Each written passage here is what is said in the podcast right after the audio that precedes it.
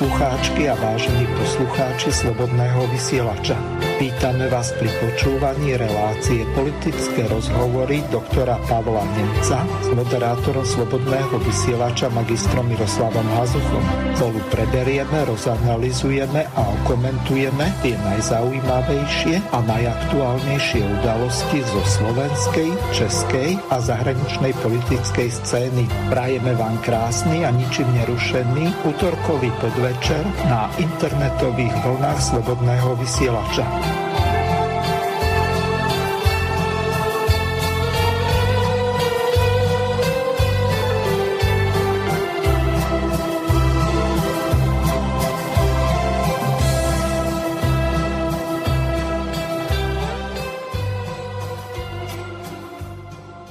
Vážené a milé poslucháčky a poslucháči, so štvortýžňovou odmlkou, tak opäť po Veľkej noci sa stretávame v relácii s našim hostom, pánom doktorom Pavlom Nemcom v jeho autorskej relácii Politické rozhovory s doktorom Pavlom Nemcom, ktorého srdečne zdravím.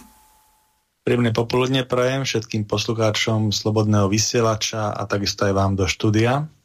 Aký ste mali dnes eh, deň a aké bolo u vás v Bratislave počasie, lebo tu je to také premenlivé. Teraz eh, Bol... síce slnko svieti, ale eh, do poludnia bolo horšie.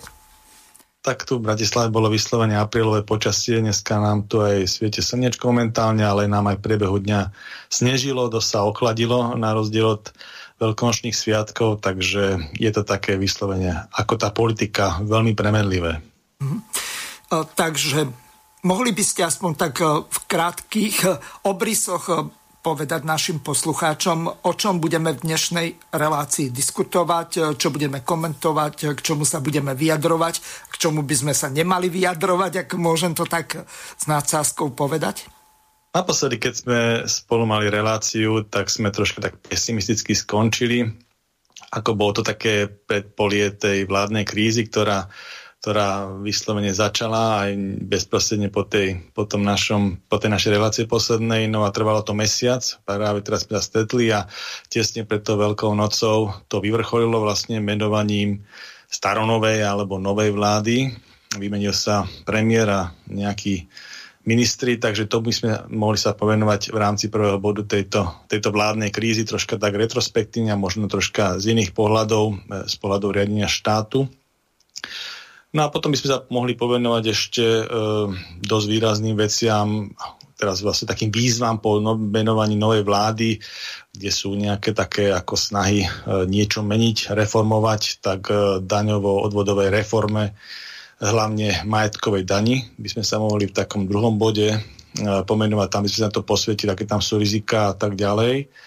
A e, ako takom, takom treťom nejakom e, nejakom, nejakej časti by sme mohli sa venovať zase tomu zdravotníctvu, jednak aj z pohľadu e, personálne zmeny, pretože sa zmenil aj minister zdravotníctva, aké sú očakávania, aké sú výzvy a, a zároveň aj troška ohľadom tých aktuálnych, naj, najaktuálnejších e, vecí ohľadom COVID-19 v rámci Európy, ale v rámci slovenského kontextu. Mám tu pripravenú prvú ukážku. E, tam v podstate Igor Matovič, e, keď predstavoval programové vyhlásenie vlády, e, tak e, nedal si, ako sa hovorí, pozor na jazyk a oprel sa tvrdo do Roberta Fica a ich invektívy alebo vzájomný boj pokračuje aj doteraz. Ak milujeme túto krajinu, ak milujeme túto vlast, tak nemôžeme takejto ťažkej chvíli politizovať a snažiť sa hádzať polená ľuďom, ktorí robia veľmi ťažké rozhodnutia. To, čo robí smer sociálna demokracia už od Dobre, asi nikto si v takejto situácii nepýta 100 dní. My sme nedostali ani jednu minútu. Ale to, ako podlo útočí bývalý pán predseda vlády Robert Fico, že tu snaží variť z vody, z každého nejakého našeho krôčku robí veľkú bublinu a strašiaka. Straší ľudí, demoralizuje tých ľudí. Jedno jednoducho nehodné. Na jeho mieste by som tichučko šúchal s nohami a čakal na to, kedy mi Natka zaklope na svoje dvere. Takže e, to bolo pri príjmaní programového vyhlásenia vlády a v zápäti po roku tak e, si e, vzájomne vymieniali invektívy. Igor Matovič a s Richardom Sulikom a z toho si tiež vypočujeme nejaké také zásadné vyjadrenia, ktoré boli skôr takého invektívneho charakteru do určitej miery aj impertinentné, čiže urážali sa, nadávali si do idiotov a aspoň minimálne zo strany Igora Matoviča.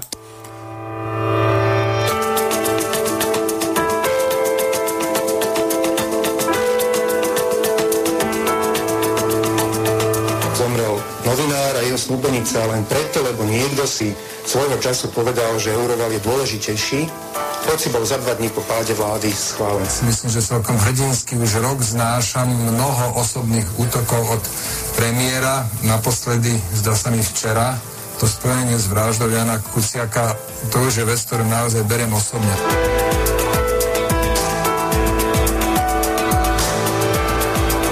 To sme normálni? Takejto kritickej situácii, to sme naozaj normálni? Čo to je dôkaz? Že on kašle na tých ľudí, peniaze sú to čísla. Lebo ušetríme, keď umrú starí ako ľudia. To je človek, ktorý toto peklo spôsobil, ktoré tu zažívame s tisíckami mŕtvych, zrazu hovorí, že chce byť eh, ministrom zdravotníctva, tak to by bolo naozaj, že urobiť uh, Stapa Záhradníka. Tiež sa budem pýtať kolegu Sulika, lebo podného správa štátnych hmotných rezerv patrí, že na čo nám teraz bude ten milión absolútne nekvalitných testov, ktoré nakúpili, ktoré ja by som ani, ani psa s tým netestoval. Lebo dnes sa tu hrať na písnu princeznu a hádzať sa o zem a hovoriť nie, nie, nie, tu sa spievať nebude. Slovensku nepomôže. Ľuďom to životy nezachráni. Kto bude potom chodiť pochovávať tých ľudí? Sulik osobne? Bude po nociach kopať tie hroby? Mrzí ma to, že v situáciách, do akej sme dospeli, mrzí ma, že som sníval sen o tom, že tri víkendové testovania si urobíme pred, v decembri a budeme mať úplne normálne Vianoce a mrzí ma, že máme za idiota ministra hospodárstva. Ríšo, Veronika, Plne si uvedomujem, že sme nakúpili Sputnik proti vašej vôli. Prosím vás, odložte politikárčenie bokom a hlavne prosím, nevyužívajte Sputnik ako zámienku na rozpad našej vlády, po ktorej ľudia tuží. Ja nemám žiadne výroky, len pomenovávam pravdu, pomenovávam fakty. Vždy iba reagujem. Keď dostanem, tak vrátim. Tak eh, to bol pomstichtivý Igor Matovič. Ako sa vy na to dívate s odstupom roku jeho vlády, alebo samovlády, alebo neviem, ako to mám nazvať, lebo bola to štvorkoalícia, ktorá sa rozpadávala, dávala dohromady, žila si svojím zvláštnym spôsobom života, zrejme podľa tej Mečiarovej stupňovacej definície, nepriateľu hlavný, nepriateľ koaličný partner, takže to bolo krásne. Mečiar môže byť na to hrdý, že ako to veľmi vystihne e, povedal, že koaličný partner, napríklad Olano, e, strana SAS a samozrejme ich predsedovia, tak e, si nič nedarovali. To bolo ďaleko horšie, ako keď povedzme si Danko odkazoval s Ficom cez tlačovky, keď vypovedával koaličnú zmluvu, potom sa vracal späť. Čiže to nebolo ani za tej poslednej Ficovej vlády až tak rúžové, ale nech sa páči, máte slovo. Tak za ten rok vládnutia dalo by sa tak rekapitulovať, lebo aj keď je to také pokračovanie tejto koalície, ale tým, že sa menil premiér, tak je to vláda už nie Igora Matoviča, ale, ale pána Hegera, Eda Hegera. Takže môžeme to uzavrieť ako ten vláda, že iba rok vládol Igor Matovič a jeho vláda. Tak oni prišli vlastne s veľkým očakávaním, bola to veľká zmena, pretože tu bol dlhé roky vládol, aj keď v rôznych koalíciách, ale bol tam jeden dominantný politický subjekt a to bol smer SD Roberta Fica. Takže tá zmena, ktorá prišla s minuloročnými februárovými voľbami, bola zásadná politická zmena prišla e, troška v neočakávanej zostave, boli tam iné, iné očakávania, e, že by tam mohli byť iné subjekty a tak ďalej, ale vydalo to takýmto spôsobom. Igor Matovič e, bol najviac uveriteľný, ja som to už niekoľkrát hovoril, z hľadiska toho protikorupčného narratívu, ktorý bol veľmi podstatný a bolo to vnímané ako veľký problém slovenskej politiky, tá korupcia, ktorá vlastne bola prerastená niekoľko rokov, to nebola vec jednovolebného obdobia. povedal by som, že rôznych aspektov až 30 rokov, hej, nás prevádza celý čas s tým demokratickým, novým demokratickým vývojom, tá korupcia na tej štátnej úrovni, ale aj na tej komunálnej. Takže bol to veľmi silný narratív a Igor Matovič bol najviac uveriteľný v tomto spektre. V podstate takmer 10 rokov na tejto platforme fungoval rôznym, rôznym spôsobom, aj s rôznym úspechom.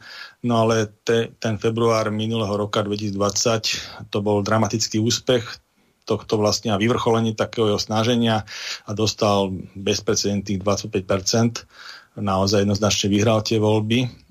No ale niečo iné je mať nejaký narratív, nejaký, nejaký nositeľ nejakej, nejakej zmeny a druhá vec potom je e, personálne a vôbec celkové mocensky tú zmenu realizovať v tom štáte.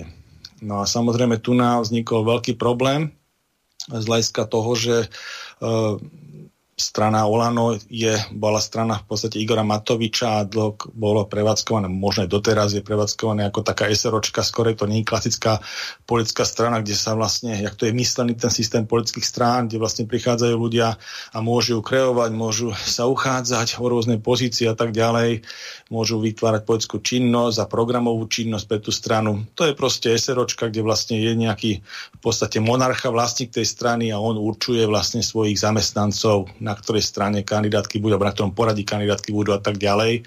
A jak sa, jak sa bude zostavovať, jak sa bude voliť, alebo volebná strana bude vznikať a tak. Takže, takže to je vyslovene úplne iný, iný, iný štýl vládnutia, až by som povedal na hrane demokracie. Ale dobre, je to v rámci lege artis, jak to máme, zmestil sa do toho, takže mohol kandidovať, mohol politickú činnosť vyvíjať, ale nie je to proste štandardná politická strana. A samozrejme aj iné strany, ako napríklad strana SAS, to tiež by som povedal pomerne uzavretý subjekt, e, je tam veľmi obmedzená členská základňa, nie až tak ako u pána Matoviča, ale tiež myslím majú okolo 200, 200 ľudí dlhé, dlhé roky, takže to je veľmi maličký, maličký subjekt na to, aby, aby vlastne dával možnosť nejakým spôsobom nejakej stranickej práce, tak ako to bolo ten zákon o tých stranických, teda politických stranách myslený. Takže takéto veci sa tu nám udiali a takéto politické subjekty vytvorili tú vládu zmeny kvázi. Ešte tam bola strana za ľudí s pánom prezidentom Kiskom, ktorý má tiež väčšie očakávania, ako nakoniec ledva sa tam dostal a sme rodina, to je tiež veľmi atypický subjekt, dalo by sa povedať štrok rodín. To je rodina pána Kolára, rodina pána Krajniaka, rodina pána Pčolinského. Takže to sú tiež, aj si keď síce majú otvornejšiu tú členskú základňu, ale rozhodujúce, rozhodujúce veci v tej strane riešia tieto tri, tri persóny. Takže takáto anomálna vláda v podstate z hľadiska um, tých um, politických, politických subjektov vznikla. No a dostala sa dostala do vienku jednak tú protikorupčnú tému a potom samozrejme takú vec vis major a to je vlastne ten COVID-19, tú celosvetovú pandémiu a z toho vznikajúce potreba určitých veľmi prezieravých rozhodnutí na úrovni štátu a zásadných rozhodnutí, by som povedal, také, ktoré sa tu dosť dlhé roky neprímali ale na to tiež potrebujete nejakú odbornú erudíciu, nejaký personál, nejaký, nejakú logistiku, nejaký manažment v tom štáte. A tieto štyri, štyri strany, to sa dá už povedať odstupom toho roka, proste tu, tento rezervoár kádrov odborných nemali. A vlastne to potom vyústilo do tohto do tejto vládnej krízy, kde vlastne sa snažili preniesť zodpovednosť za ten kvázi neúspech manažovania tej pandémie, lebo to už môžeme povedať, že Slovenská republika s týmto, s týmto problémom COVID-19 a s pandémiou a epidemiologickými opatreniami z hľadiska štátu, či už na stránke medicínskej medicínskeho pohľadu alebo na strede ekonomického pohľadu proste nezvládla. A zodpovednosť padá na celú vládu, to není len zodpovednosť Igora Matoviča, aj keď samozrejme on ako premiéra najsilnejšia poľská strana, ktorá dodávala najviac ministrov a najviac zodpovedností tým pádom, ale nevládne sám, sám by nemohol vládnuť, čiže všetky tie rozhodnutia, ktoré táto vláda príjmala na jednotlivých tých eh, odvetviach alebo portfóliách, tak e, bola podporená aj zvyšnými tromi, tromi partnermi. Takže môžeme povedať, že celý ten neúspech e, alebo, alebo ten zlý management padá na hlavy všetkých tých štyroch politických strán. Aj keď e, bolo to vidno aj v tých ukážkach, navzájom sa snažili teda ten podiel viny zhodiť, zhodiť na toho druhého. Musím povedať, že veľkou chybou aj tejto vlády Igora Matoviča, tých účastníkov, tých politických subjektov, tých jednotlivých lídrov bola aj komunikácia. Na, jedna komunikácia k občanov, ale komunikácia aj medzi koaličnými partnermi. Jednoducho niečo iné je komunikovať problém ako opozícia voči vládnej moci, vyhraňovanie sa v témach a tak a niečo iné je, keď vy ste súčasťou riešenia. To znamená, že vy ste vládnou stranou a máte nejakých partnerov a riešite tie veci. Tam musí nastúpiť iná komunikácia. A tu musím povedať, že Igor Matovič e, nebol schopný sa preladiť do tejto, do tejto druhej roviny, do tej roviny vládnutia a môžem povedať, že aj tí ďalší partneri sa nedokázali do toho prehľadiť.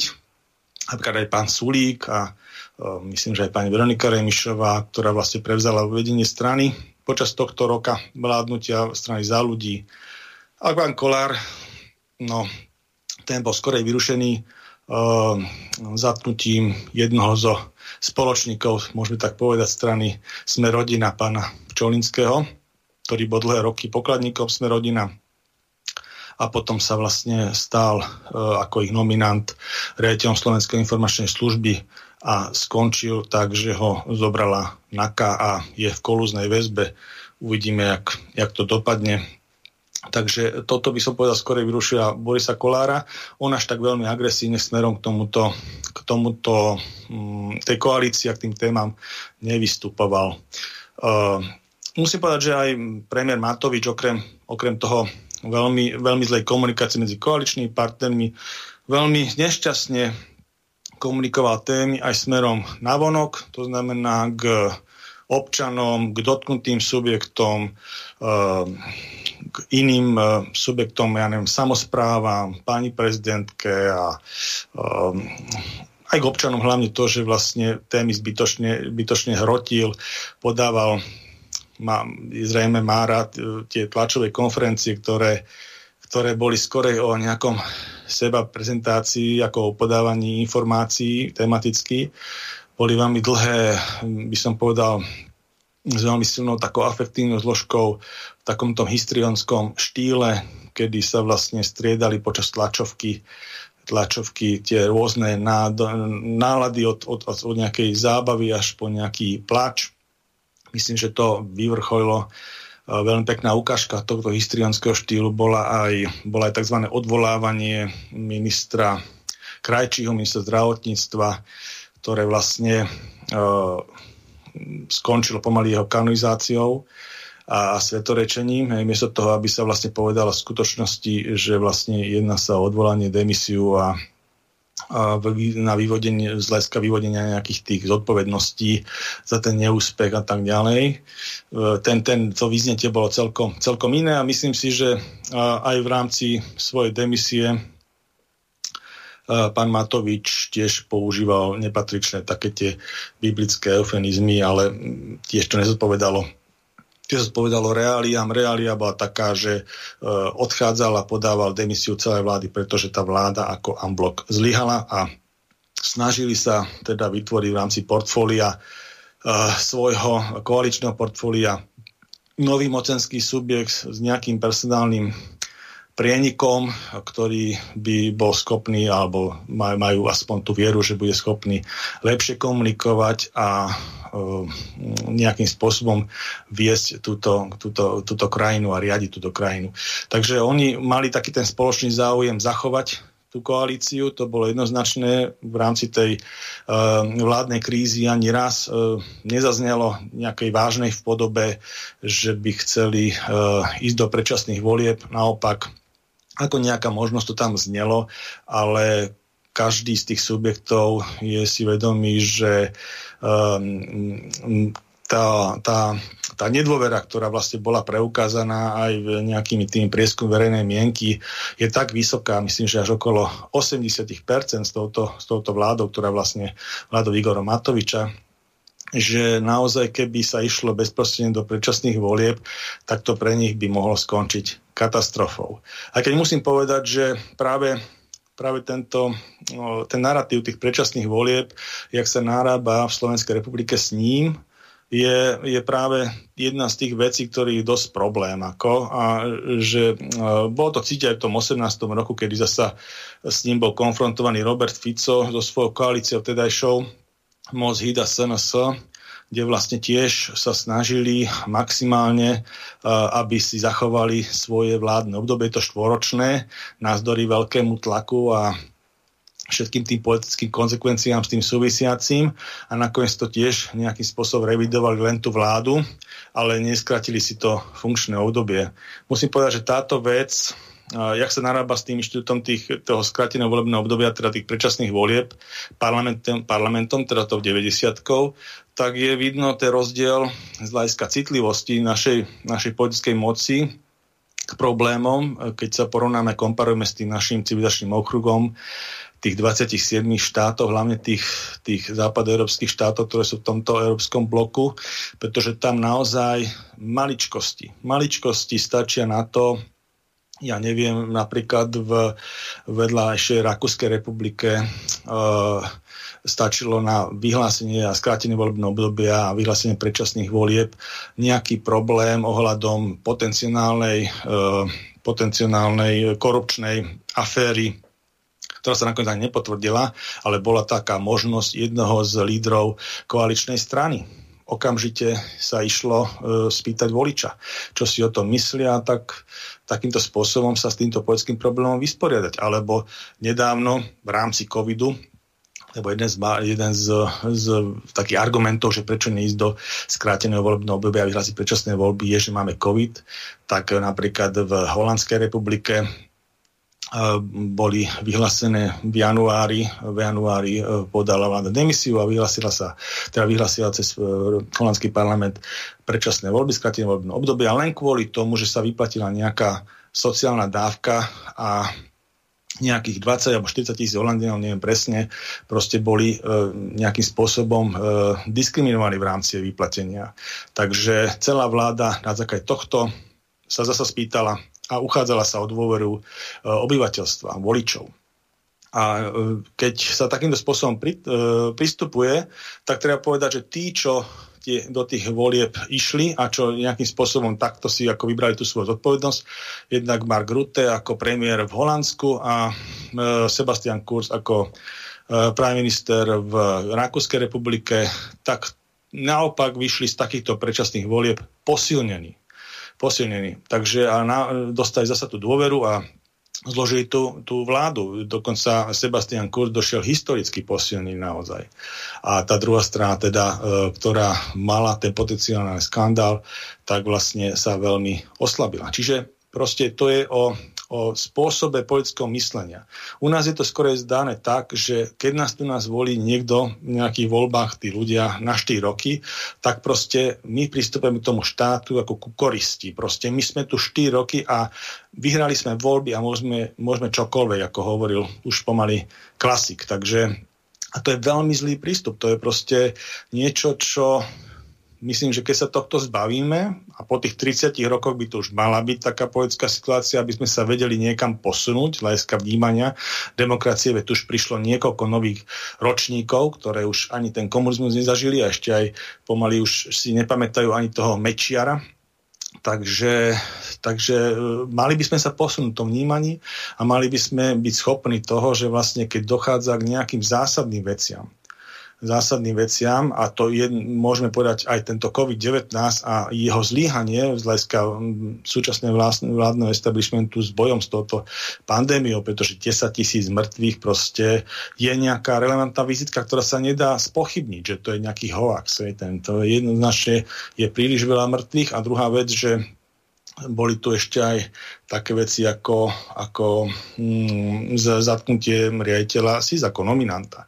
To sú veľmi vážne veci, ktoré má premostenie mnohých iných ešte z hľadiska personálí, tá vetva je veľká tých, tých ľudí, s ktorými on bol v nejakom styku a tak ďalej. Takže to sú veľmi vážne veci, ktoré určite v zahraničí bez debaty by znamenali, by znamenali e, ten krok skráteného volebného obdobia a ísť do volie, spýtať sa voličov, čo si o tom myslia a tak ďalej. Takže toto vnímam ako veľmi, veľmi chybujúce, veľmi absentujúce a uh, súvisí to aj s tým, že vlastne uh, okrem iného, tak to vnímanie tej politiky a tých reálí uh, chýba aj, chýba aj dnešným, dnešným lídrom z hľadiska jednak, že boli odborne nepripravení na tie svoje posty, ale musím povedať, že aj politicky nepripravení a nejakým spôsobom neposunuli tú politickú kultúru uh, ďalej ako ako tí, oproti tým ľuďom, voči ktorým sa hlavne z hľadiska riadenia štátu teda vyhraňovali. No. Lebo tá politická kultúra Roberta Fica v tom 18. roku a politická kultúra Igora Matoviča v tomto 21. roku nie je z hľadiska toho postoja k tým, tým um, predčasným voľbám iná. Je proste rovnaká. Mm-hmm. Mám tu pripravené uh, viaceré ukážky Napríklad doktor Igor Bukovský a doktor Slavomír Šuch tak riešili psychický stav nielen Igora Matoviča, ale aj celej vlády.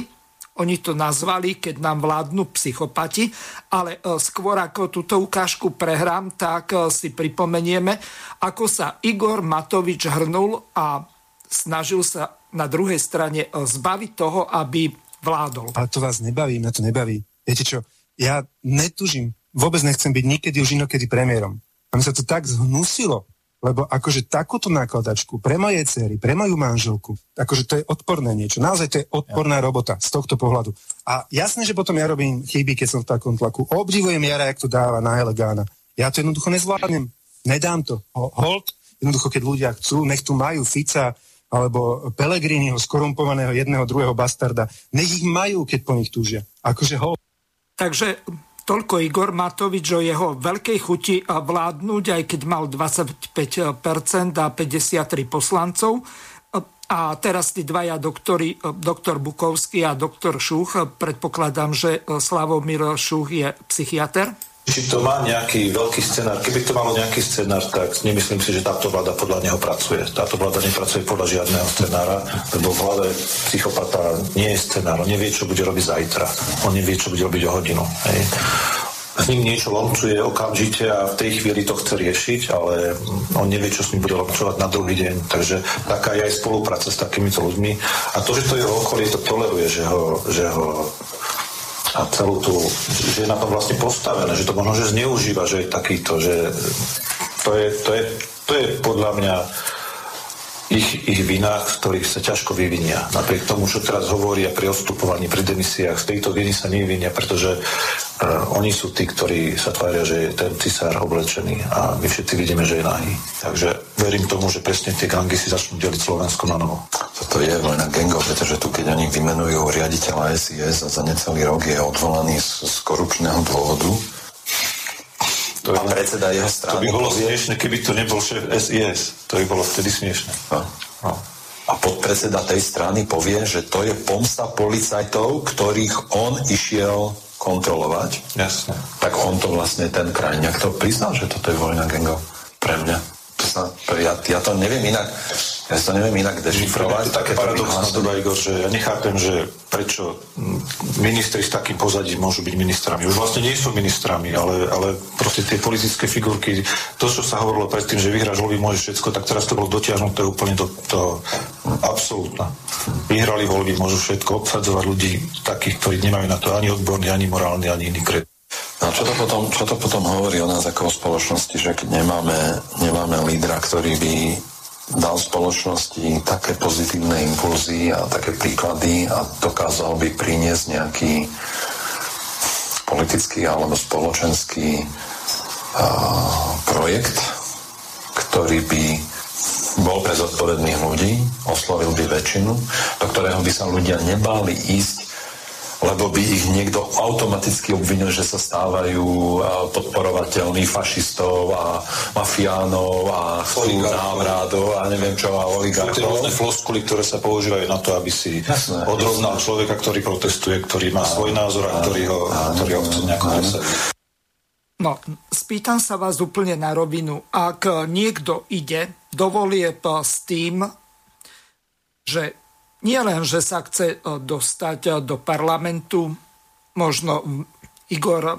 Matovič je zvláštny prípad, možno, že mu išlo len o tie peniaze e, za ten geniálny alebo obrovský výsledok v tých voľbách, ale on, pre neho je najlepšia pozícia v opozícii.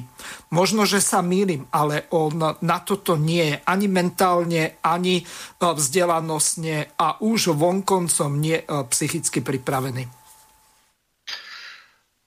Áno, tak samozrejme, že politika je náročná aj v tom, že, že naozaj je to, je to také povolanie, kde, alebo teda povolanie. No, keď sa už niekto stane politikom, to znamená, že vyjadruje sa k veciam verejným a na základe toho, že sa vyjadruje k veciam verejným, tak niekde kandiduje a ľudia mu dajú dôveru, zvolia si ho, tak sa stáva politikom a u nás je to stále ako to, že sa v rámci tej politiky proste menia veci k lepšiemu a mnohé tie veci, keď sa menia, sú aj veľmi nepopulárne, alebo niekomu starší nejakej skupine alebo nejakej záujmovej, lobistickej, proste niektoré rozhodnutia nevyhovujú a zároveň sú to aj veľmi silné lobistické skupiny, tak vedia urobiť aj tomu politiku proste, politikovi veľa problémov a poukazovať sa na druhej strane alebo nejakým spôsobom dehonestovať, veď vieme, že keď sa bavíme o nejakých lobbystoch, tak eh, väčšinou ovládajú aj eh, ako atomové kufriky, majú tie svoje mediálne domy, alebo keď už nevlastnia celý mediálny dom, tak proste niektorých novinárov. A samozrejme, že čo sa teraz preukazuje v rámci trestných konaní, alebo je to predmetom tých trestných konaní, že majú svojich nominantov v bezpečnostných zložkách, či už spravodajských, policajných, alebo ja neviem, na finančných, kde sú proste nejaké dáta, štát, štátne dáta, uložené nejaké možnosti ovplyvňovať alebo hatiť veci. Samozrejme, mocenské sú aj iné, tie nezávislé súdy, súdna moc je tiež veľmi zaujímavá pre nich, alebo, alebo generálna prokurátora, špeciálna prokurátora, tie pozície, ktoré môžu nejakým spôsobom uh, o niektorých veciach rozhodovať. Takže, takže uh, je množstvo vecí, ako nejakým spôsobom na tých politikoch mu, ho, to, čo hovorí Igor Matovič, robiť peklo zo života samozrejme, že aj iným ľuďom, hej, nielen, nielen tým politikom. A to, že to môže byť, ako ty hovorili v, tý, v tom, tom rozhovore, tí dvaja páni doktori, že je to nejaká vojna skupín a tak ďalej, tak samozrejme, že v zásade to aj tak vyzerá a môže to tak aj byť, že, ale zasa celkom by som to nehovoril do takej, že sa tu striedajú nejaké skupiny, lebo to by bolo tiež ako príliš veľké schematizovanie, ale je pravda, ako ja som to zažil krát, že uh, jednak sa uh, dehonestujú častokrát aj ľudia v tomto, tomto um, v tomto poradí, ak som hovoril, ako diskreditačnou kampaňou. Hej, že vlastne ľudia, ktorí chcú niečo, niečo urobiť aj dobré, tak sú proste profilakticky diskreditovaní. Určite možno nejakí prokurátori, čo počúvajú policajti, tak vedia o tom tiež povedať, že keď nejaký prokurátor začne vyšetrovať nejakú vachlatú vec, alebo kde je proste veľký záujem, tak automaticky na ňo začínajú chodiť proste, alebo zverejňovať sa rôzne materiály, dokonca o forme kolobežky, že to dávajú jednotým mediálnym domom, do Národnej rady a tak ďalej. Ale zároveň, keď sa začne ako vyšetrovať, tak je to hlúposť ale svoj účel to splní proste odradiť, odradiť vás od tej vašej činnosti, od toho dobrého úmyslu. Hej. Takže to treba tiež odselektovať, takéto veci a na to musíte mať skúsenosť, musíte, musíte mať nejakú odbornú erudíciu a niečím prejsť v živote, aby ste to dokázali veľmi rýchlo odfiltrovať, lebo ináč by ste takýmto informáciami úplne, úplne zahltili. A samozrejme na druhej strane, keď niekto robí nejaké, nejaké zlé veci, ne? Korupčné a tak ďalej, tak zase toto musíte schopní byť postihovať. Čiže to je vlastne na tej odbornej erudícii tým, tých zastávaných postov, aby ten štát nejakým spôsobom fungoval, aby proste bola tu nejaká dôvera inštitúciám, pretože pokiaľ tie inštitúcie e, nebudú personálne obsadené e, ľuďmi, ktorí s týmto dokážu bojovať, lebo je každodenný boj, to neskončilo a to aj vždycky bolo, aj to je, aj to bude. Otázka je miery toho, otázka je odhľadania spoločnosti e, s týmto nejakým spôsobom bojovať. Aj? A myslím si, že teraz vlastne tá vláda Igora Matoviča s tým narratívnym išli, že preto dostaje takú veľkú dôveru, že teraz musíme to nejakým spôsobom e, sa s týmto vyrovnať. No a Samozrejme, že už sa tu párka takéto vzopetia tej spoločnosti udiali za tých 30 rokov, ale vždy to bolo nejakým spôsobom len vedené voči tomu predchádzajúcemu obdobiu, to znamená nejakej tej politickej pre, e, reprezentácii, ktorá tu vládla hej, pred tým, pred nami. No a to vlastne mnoho tých konaní teraz, čo bolo nejakým spôsobom musím povedať, že asi neboli rozrábané v rámci tej koalície, ktorá vládla, ale keď už sa zmenila, tak vznikla nejaká možnosť, tak sa vedú. Hej? A vidíme, že tie politické subjekty, ako napríklad sme, mm, Smer SD, Robert Fico, tak vlastne on to, on to dáva potom do takej, do takej pozície tú svoju obhajobu tých, tých nominantov, lebo o nominantov e, jeho strany sa jedná prevažne v tých trestných konaniach súčasných, ako že to sú vlastne nejaké politické 50. roky, ako prenasledovanie hej, do tejto pozície. No a Samozrejme, že obrana môže byť aj takáto, ale potom si všimnite tú vec, že keď dojde v rámci toho rozviazania tých možností aj k ataku na uh, nejakého nominanta súčasnej vládnej koalície. To bol ten sme rodina Vladimír Čolinský, no a SIS. tu vás uh, na chvíľu zastavíme. Jednu výbornú ukážku mám pripravenú z hodov okolností zábavač Jano Poštár Gordulič takto povedal takto. Očista polícia justície pokračuje. A tento raz zasiahla aj Sisku, Slovenskú informačnú službu. Po všetkých tých opičkách a finančných žralokoch a iných veľkých zvieratách si all-inclusive väzobný pobyt užíva aj teraz už bývalý šéf SIS Vladimír Pčolinský. Riaditeľa spravodajskej služby v jeho víte doma zadržala Národná kriminálna agentúra krátko pred 5 hodinou ráno. Podľa informácií televízie Joj voči nemu vypoveda jeho blízky spolupracovník, prvý námestník Boris Beňa. Pčolinský mal zobrať úplatok od prominentného konkurzného právnika Soroslava Kolára, ktorý tiež už vymenil Bugatti Veyron za policajnú Fabiu.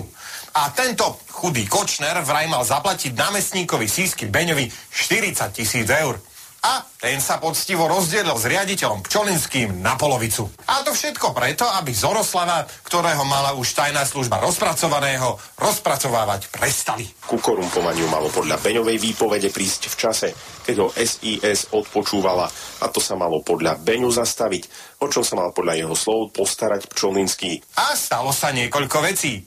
Poprvé, smeráci majú zmiešané pocity. Jednak radosť, že v putách pre zmenu neskončil ďalší z nich, no na druhej strane aj sklamanie, lebo im táto kauza zobrala ich hlavný tromf a síce hulákanie o politickej objednávke a love na opozíciu. A zostalo im len... Ďalšiu otázku, nech sa páči. Ďalšiu otázku, nech sa páči. Takže toľko Robert Fico. Um, ako to vy uh, vlastne vidíte z tohoto pohľadu? Uh, pretože naozaj e, zobrali e, smeru tým, že Čolinského vláda zavreli do tej kolúznej väzby. Zobrali naozaj ten tromf tomu smeru, aby argumentoval, že to je hon nie na čarodejnice, ale na bývalých e, Ficových ľudí?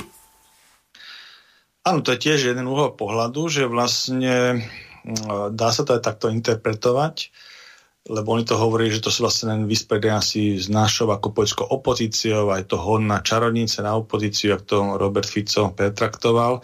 Ale to som sa povedať, že vlastne keď sa to stalo nominantovi súčasnej vládnej koalície, tak veľmi podobnú retoriku Robertovi Ficovi nasadil Milan Krajniak.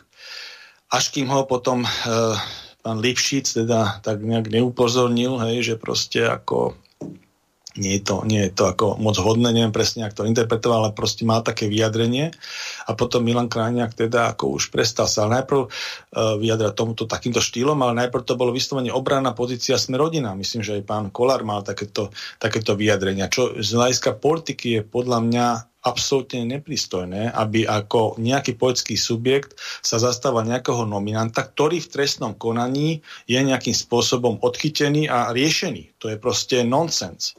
Uh, politicky politicky musím zabezpečiť to, aby v štáte bol zabezpečený týmto ľuďom jedno, odkiaľ sú a odkiaľ sú ako politicky a tak ďalej, kým bol nominovaný, kým boli nominovaní, musíme im zabezpečiť spravodlivý proces. To je alfa a omega. Od vyšetrovateľa, prokurátora až po súd. Aj prvý, aj druhý stupeň so všetkými tými možnosťami obrany a tak ďalej. Až potom, keď budú odsúdení, to má na spoločnosť ten správny efekt. Hej? To znamená, to je tej nápravy. A na tom sa hádam dohodneme, že kradnúť sa tu nemá. Nemá sa tu vraždiť a nemá sa tu ešte ďalšie tie veci z toho trestného konania. Na to, toto není vec politická. To je vec hodnotová. A takto musí ten štát fungovať. A tu je veľký chyba, čo robí Robert Fico a čo robil Milan Krajňák a čo robil e, pán Kolár, predseda Sme rodina. Tým svojim prvotným postojom, alebo ešte teraz ho niektorí tam majú. Takže to je, to je môj názor na toto. A čo ste spomínali vy, tak proste to je z iného pohľadu to isté. Takže proste musí to byť zhoda naprieč politickým spektrom, že, a musí to byť tá, tá sila tých inštitúcií, že musia mať tú dôveru. Tú dôveru tie inštitúcie, to, že vlastne tí ľudia sú toho schopní.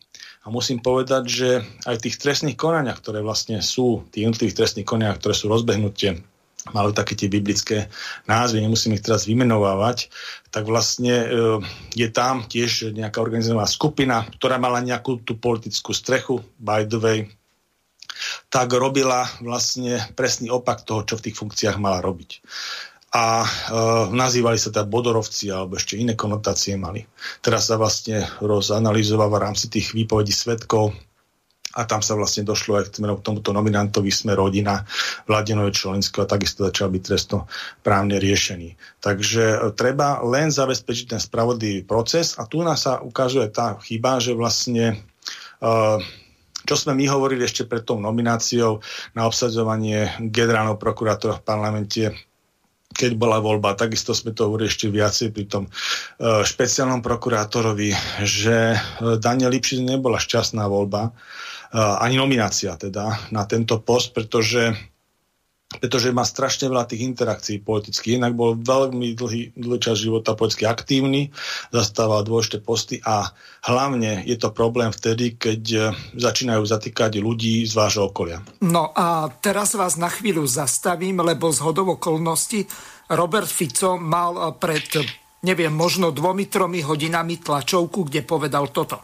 Ďakujem pekne, želám vám všetkým príjemný deň.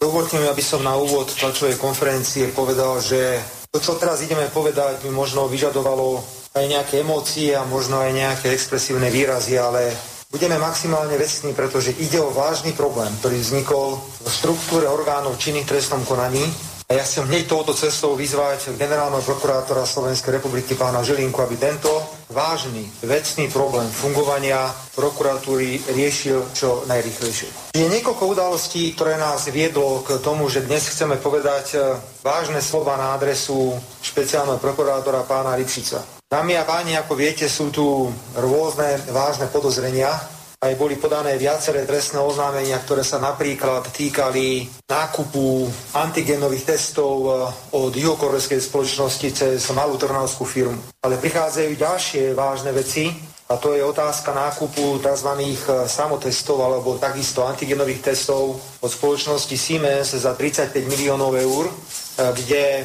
mobilné odberové miesta hovoria, že dochádza k neuveriteľnej chybovosti týchto testov čo znamená, že niekto zlyhal. Máme na sklade 200 tisíc vakcín Sputnik, nikto nevie, čo s nimi bude, kedy je expirácia, ako to bolo zaplatené, ako prebiehalo verejné obstrávanie. Je tu podozrenie, že existuje priama súvislosť medzi nekonaním vlády Slovenskej republiky a už viac ako 10 tisíc obeťami eh, covidu.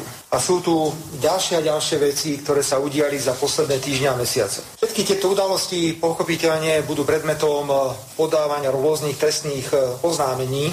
A nechcem teraz komplikovať situáciu, ale mnohé z týchto trestných oznámení, pokiaľ by sa dostali do polohy trestného stíhania, či už vo veci alebo voči konkrétnej osobe, by patrili do pôsobnosti e, špeciálnej e, prokuratúry. Podľa trestného poriadku totiž je vymedzený okruh trestných činov, o ktorých rozhoduje špecializovaný trestný súd v Pezinku. A na všetky tieto trestné činy v konaní pred súdom a vo všetkých ostatných konaniach je príslušná špeciálna prokuratúra, preto máme právo hovoriť, že máme veľké obavy, ako sa špeciálna prokuratúra pod vedením pána Lipšica zhostí takéto úlohy, pretože v podstate dnes e, pán Lipšic je najzbytočnejší špeciálny prokurátor na svete. My trochu nadvezujeme na tlačovú konferenciu, ktorú sme urobili hneď, e, myslím, že to bolo 15. februára 2021, keď e, do funkcie ho menoval, alebo keď skladal do rúk e, predsedu Národnej rady Slovenskej republiky pán Lipšic sľub. Už vtedy sme hovorili, že bude v konflikte záujmov,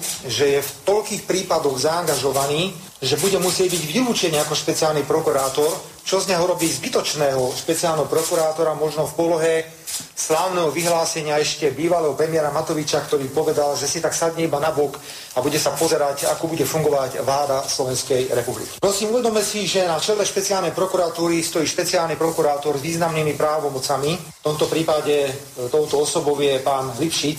Je to človek, ktorý je primerane za to zaplatený. Ja som si zobral údaj z roku 2019, ktorý bol pri špeciálnom prokurátorovi a ten údaj je, že ročný príjem špeciálneho prokurátora je okolo 110 tisíc eur, čo je na slovenské pomery, by som povedal, fantastický plat, ktorý je porovnateľný aj s platom možno iných vyspelých európskych krajín. No problém ale je v tom, že tento pán v podstate dohromady nemôže nič robiť, pretože bol to čistý politický nominant zo strany pána Matoviča a dostal sa do, do podlohy vzhľadom na jeho predchádzajúce pôsobenie, ktoré ho úplne vylúčuje z rôznych konania. Nám to aj dáva určité, by som povedal, oprávnené obavy, že ako sa tento človek bude správať, ak sa to bude týkať ľudí, ku ktorým bol priateľský v minulosti, ktorých zastupoval. Alebo naopak, ako sa bude správať v prípade, že pôjde o ľudí, ktorým sa správal nepriateľsky, otvorene, pretože ako politik mal milión rôznych negatívnych vyjadrení prakticky na každého politika, ktorý pôsobil na slovenskej politickej scéne najmä na Roberta Fica mal dosť eh, negatívne vyjadrenia a teraz otázka na vás. Ja neviem, či je eh, slovenská vlastnosť eh, závisť ako nejaký, nechcem to nazvať v DNA, alebo ako, ale zrejme na tie nižšie voličské skupiny, ktoré sú najmasovejšie, tak ten plat v roku 2019 110 tisíc eur Teraz to môže byť úplne kľudne 120 tisíc eur z toho dôvodu, že nejaké valorizácie tam prebehli a zrejme je to viazané aj na priemernú mzdu v národnom hospodárstve, ktorá za tie dva, možno tri roky zrástla. Takže skúsme sa vrátiť k tomu najpodstatnejšiemu, čo povedal Robert Fico na jednej strane je strach, že naozaj e, Lipšic dodrží to, čo mu e, slúbil pred rokom e, Matovič, že aby držal hubu, šúchal nohami a čakal, kedy mu zaklope naka.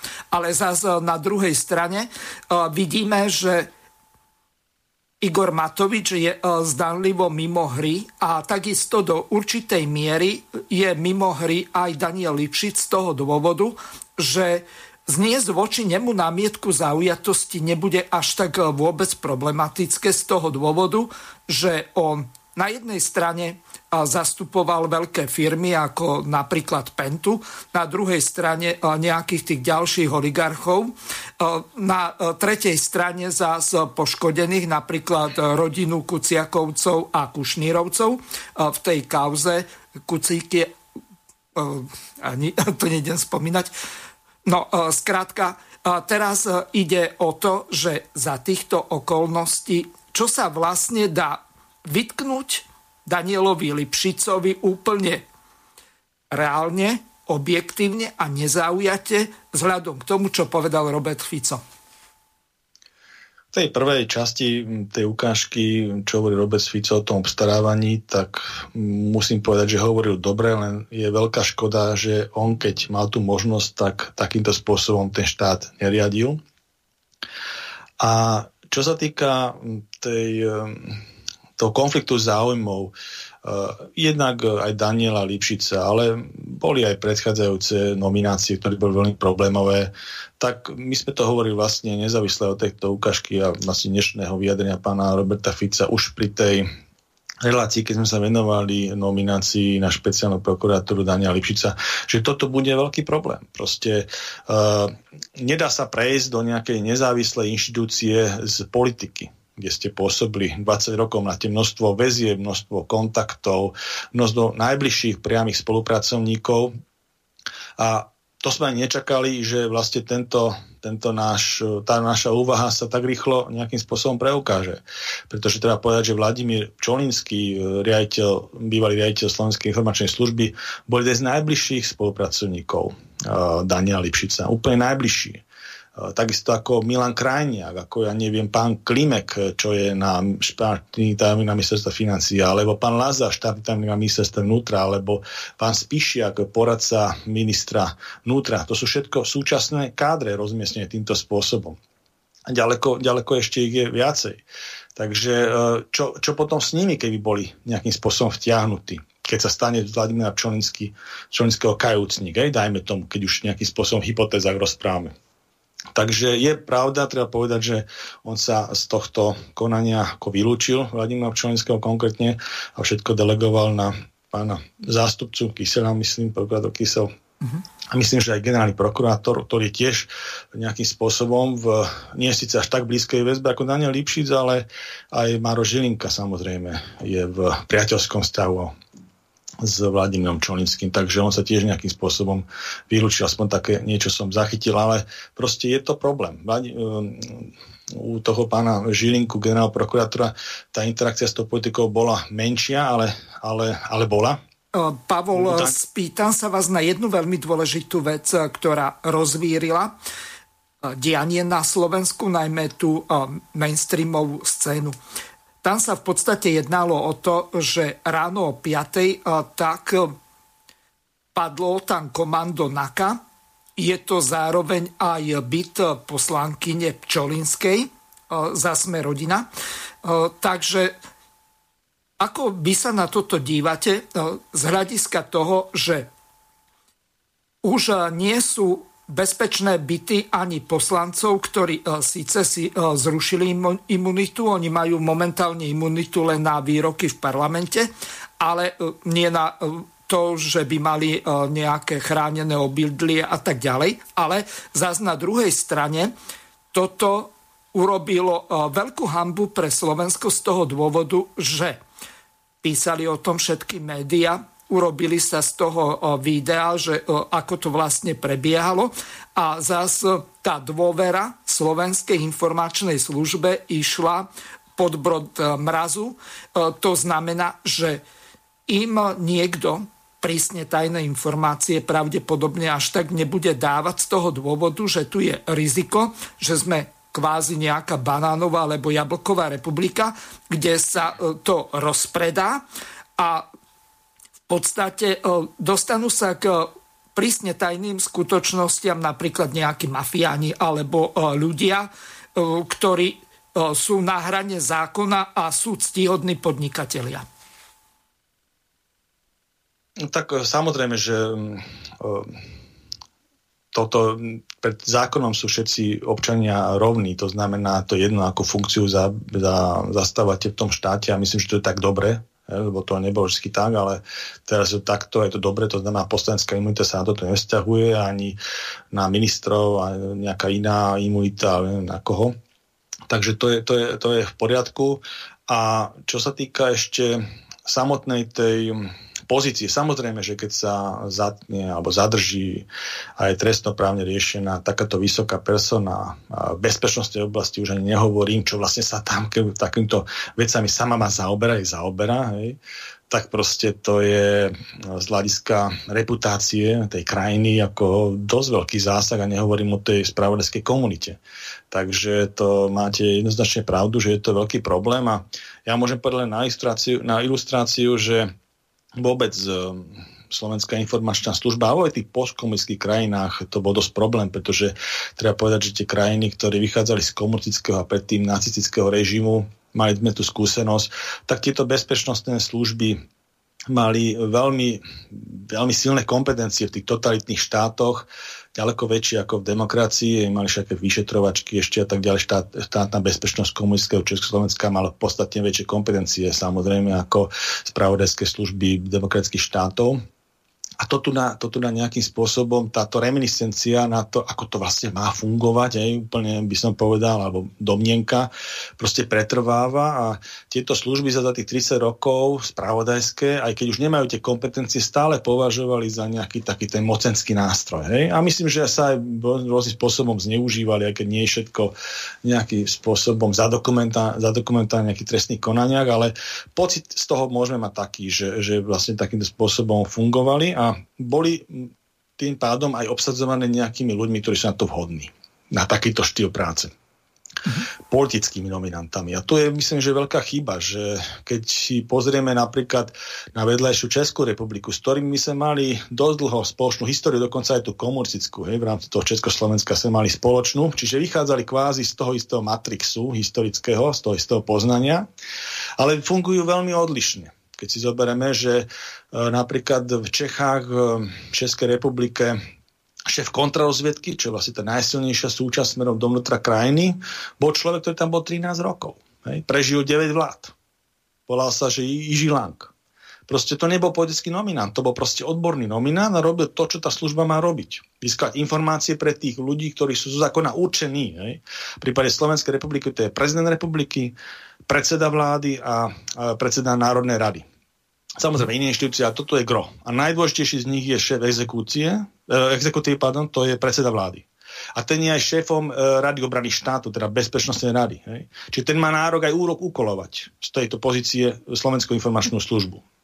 Uh-huh. A samozrejme, ako mal by to mal by mať dôveru a tak ďalej. Ale proste ten najdôležitejšia bezpečnostná persona pre odozdávanie informácií do spravodajského prostredia rozviedky, kontrarozviedky slovenskej. Takže, a tu je tiež veľká chyba, že títo premiéry sa nejakým spôsobom nevedeli v tejto situácii postaviť a e, nemali možno ani názor a tak ďalej.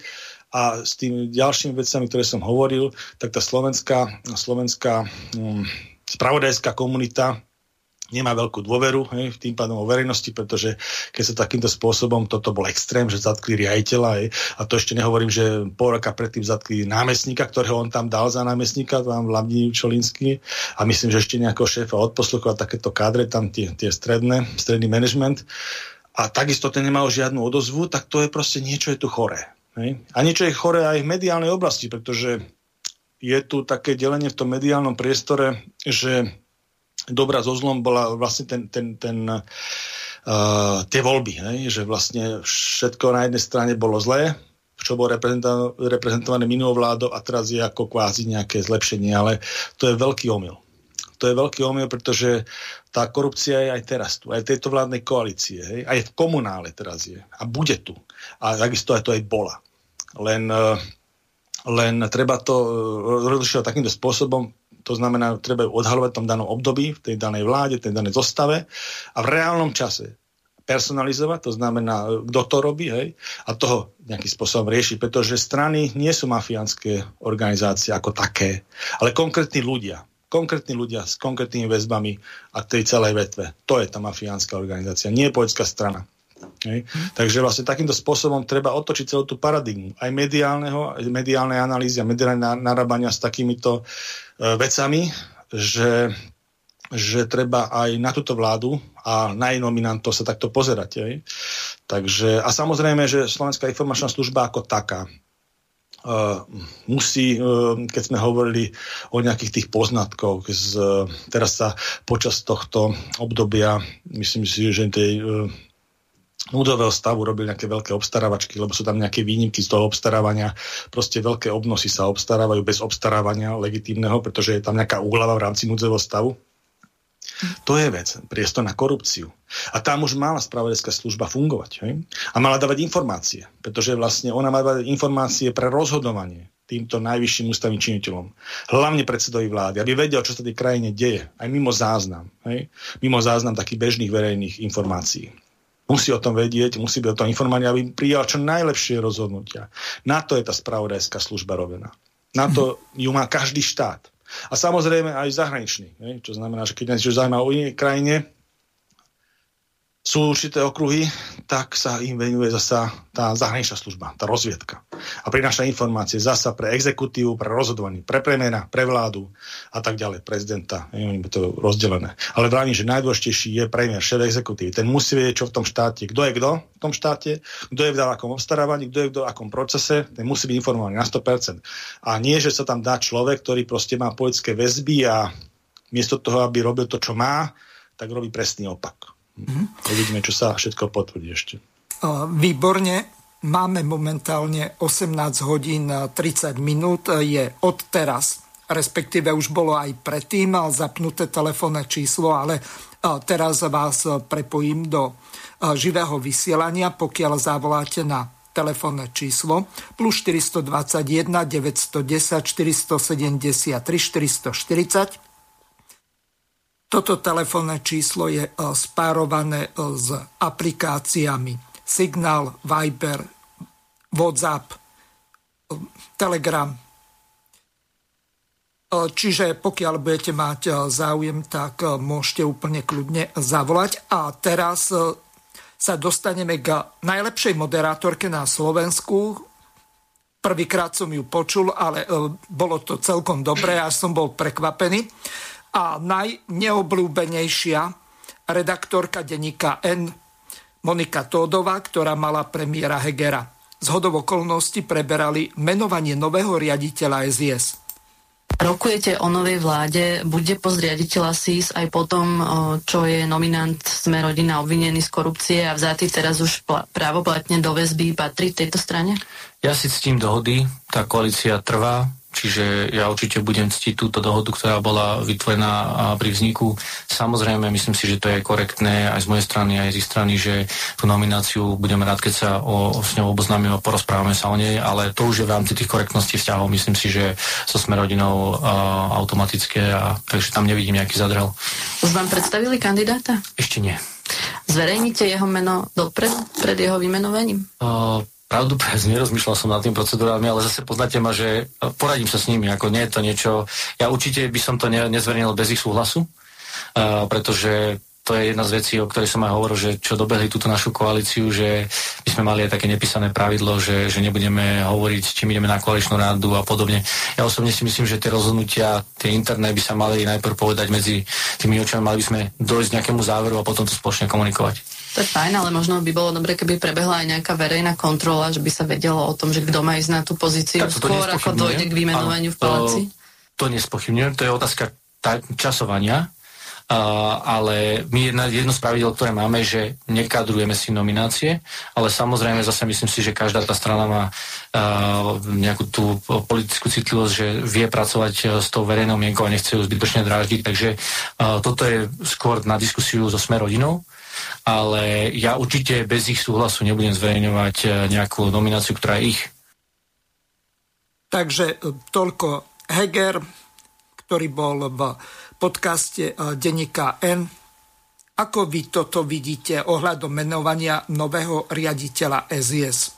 Ten de facto mal byť už menovaný dávno z toho dôvodu, že toto narúša, tak ako som sa zmienil v tom predchádzajúcom stupe, dôveryhodnosť Slovenskej informačnej služby z toho dôvodu, že jednoducho, keď nie je hlava nemyslím pomazaná, ale e, riaditeľ, ktorý e, zastrešuje túto informáciu a nesie zodpovednosť, e, tú hlavnú, tak v podstate on tam má nejakých svojich námestníkov alebo nižších informačných dôstojníkov, ktorí to zabezpečujú. Tým nemyslím, že by nemali dostatočne vysoké hodnosti, alebo e, postavenie, spravidla sa jedná o námestníkov informačnej služby pre jednotlivé tie sekcie. Ale tu tá otázka smerovala k tomu, že za aký čas je vôbec reálne, aby bol dosadený, nominovaný nový riaditeľ SIS? No, Tuto, táto ukážka dobre padla po tom, čo som rozprával. Pán Heger, ktorý sa stal novým premiérom a my mu k tejto funkcii gratulujeme a tiež ho pozdravujeme. A treba ju komparovať s tým, čo som rozprával predtým. Toto je jeho vyjadrenie. To znamená, že on vníma navzdory tomu, jak sme hovorili, aké je postavenie Slovenskej informačnej služby ako spravodajského útvaru, ktorý je mocenský, slúži hlavne tým trom pre, pre informácie, tak a najdôležitejší ten premiér a o aký má pán premiér súčasný nový, hej, 5-dňový k tomu postoj. Hej. Proste to je celé zlé. Absolutne celé zlé, že on vlastne stále to vníma ako nominácia Smerodina aj po tých všetkých fejloch, ktoré mali. To znamená, že ich nominanta zatkla policia, zatkla NAKA hej, za korupciu, takisto jeho námestníka, ktorého on si tam dal, ich nominant Smerodina, takisto ešte nejakých ďalších tých tie nižšie kádre, myslím, že šéf odposluchu a tak ďalej tým tých konaniach. A napriek tomu pán nový premiér hej, treba, alebo vníma to tak, že to ešte stále by sme rodina mala niekoho dodať. Hej. Potom to všetko by mala nejaká sme rodina dodať. A druhá vec, že vôbec nerozumie tomu, že vlastne na čo ten, tá, tá informačná služba má slúžiť. Hej. Takže to je veľký fail, toto, na tomto strašne vidno ten amatérizmus tejto vlády a to skončí veľkým problémom. To, tomu garantujem. A uh, vidíme, okrem tých vecí, ktoré sme to hovorili o tých zdravotníckých, o tej covidovej kríze a manažmente tej krízy a vlastne, že koľko tu máme, aké máme medicínske straty, koľko máme zosnulých, tých 10 tisíc, koľko máme ekonomických, e, by som povedal, máme rekordný, máme rekordný deficit. Je. To tiež vlastne vrúb e, tých, tých nesprávnych rozhodnutí, okolo 8,7 miliardy bude mať deficit štátneho rozpočtu. Takže to, to sú proste, to sú ťažké, by som povedal, dôsledky tej neodbornosti. A toto takisto v tejto bezpečnostnej oblasti je veľká neodbornosť. Je. Takže myslím, že pán premiér by sa mal veľmi rýchlo zorientovať, teda mali by ho zorientovať veľmi rýchlo tejto problematike a mal by to prehodnotiť jednoznačne. Proste to, čo sa stalo, že, že bol že bol trestoprávne riešenie, zaistený v klouznej väzbe riaditeľ služby, že bol odvolaný, to tiež chvíľko komicky vyzeralo, keď nevedeli, že ho vlastne majú odvolať. Hej. To, to bol tiež problém, ako amatérčina, by som povedal na entu.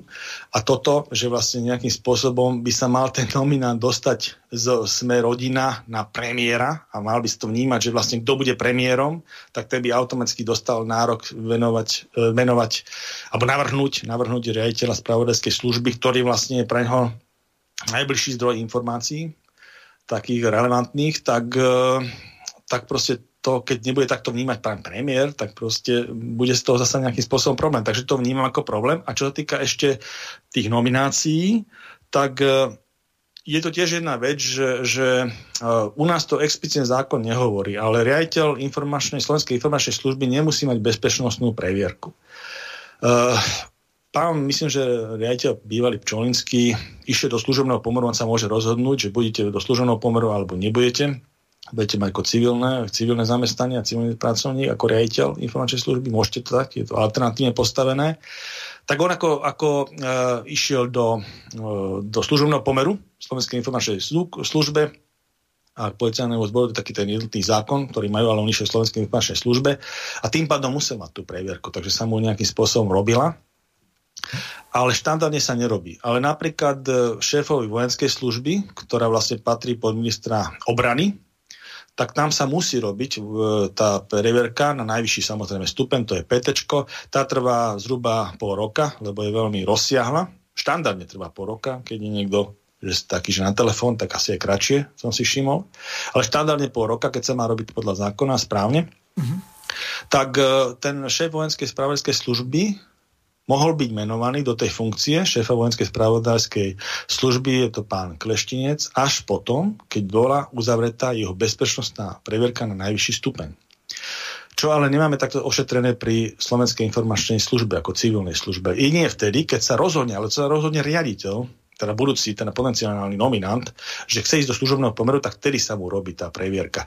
Ale pokiaľ povie, že nechce, tak proste sa nerobí a je len navrhnutý a, a prezidentko republiky e, nominovaný tej funkcie. Takže tu nám vidím ako určitú možnosť, že by sa to štandardizovalo do tej previerky aj pre toho, že nebolo by to na rozhodnutí toho nominanta, alebo by to zo zákona, že ju musí, musí, musia tí nominanti alebo nominant, ktorý sa o to uchádzajú, musí urobiť na previerka na najvyšší stupeň a až takým spôsobom by teraz splnil aj tú podmienku e, vôbec sa o taký, o taký e, post uchádzať, respektíve byť do takého postu nominovaný. Takže toto by bolo niečo pre budúcnosť. Hej.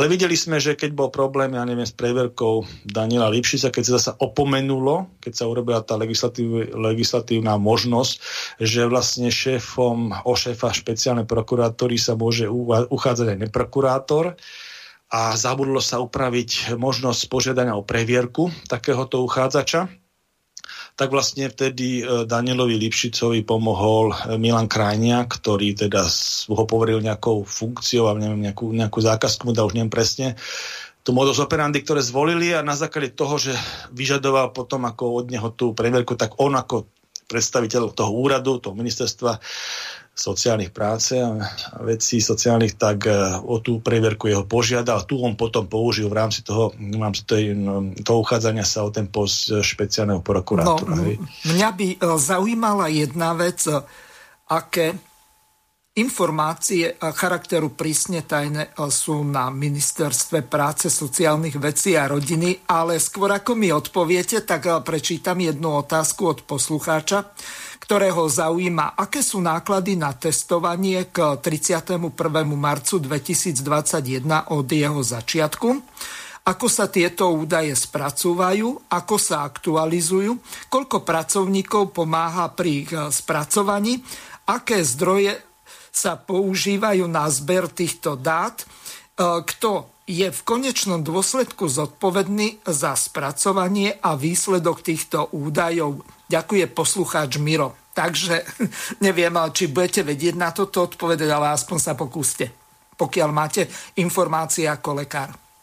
Troška sme preskočili témy, ja som to zdravotníctvo chcel ešte otvoriť v samostatnej, ale, ale v zásade nemám takéto informácie. Samozrejme, hádam sa niekde, niekde zhromažďujú a e, keď sa tak môže si požiadať ministerstvo zdravotníctva e, v rámci infozákona o tieto údaje ak e, budú schopní mu ich poskytnúť, tak mu ich poskytnú. Mm.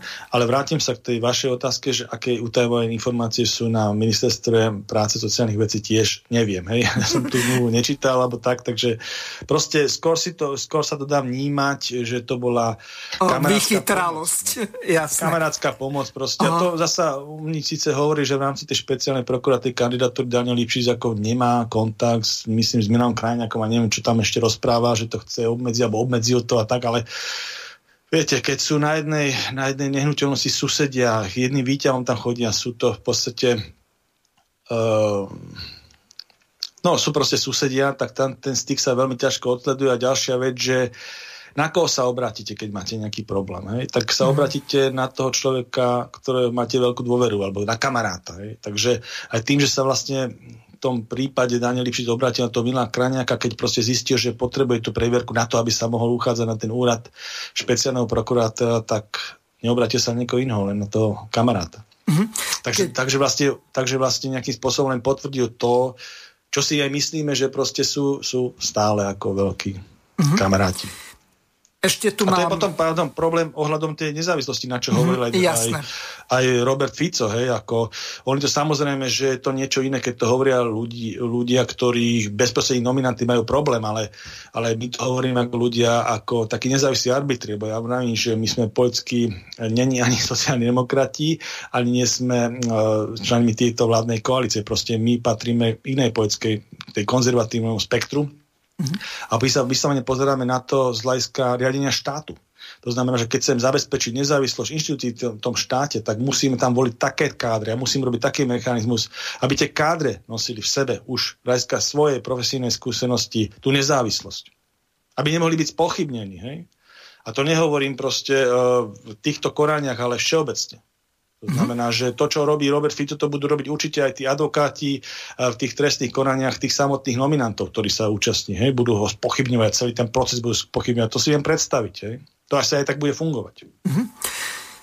Mám tu pripravenú ďalšiu ukážku. Pred eh, týždňom bol terajší premiér s bývalým premiérom v jednej televíznej relácii, eh, kde si Heger podal Fica takýmto spôsobom. Dávam vám stále do pozornosti, pán minister, veľmi funkčný mechanizmus Rady Solidarity a rozvoja, ktorý som ja zaviedol počas veľkej finančnej krízy v roku 2009. Dohodli sme sa v pondelok, čo ideme robiť. Podali sme si ruky so sociálnymi partnermi. V stredu to išlo na vládu a štvrtok, piatok to išlo do parlamentu. A všetky rozhodnutia, ako je šrotovné a ďalšie a ďalšie, boli veľmi hladko popríjmané. Aké ďalšie, pán Fico? Dávali sme podporu na vytváranie pracovných miest. Koľko?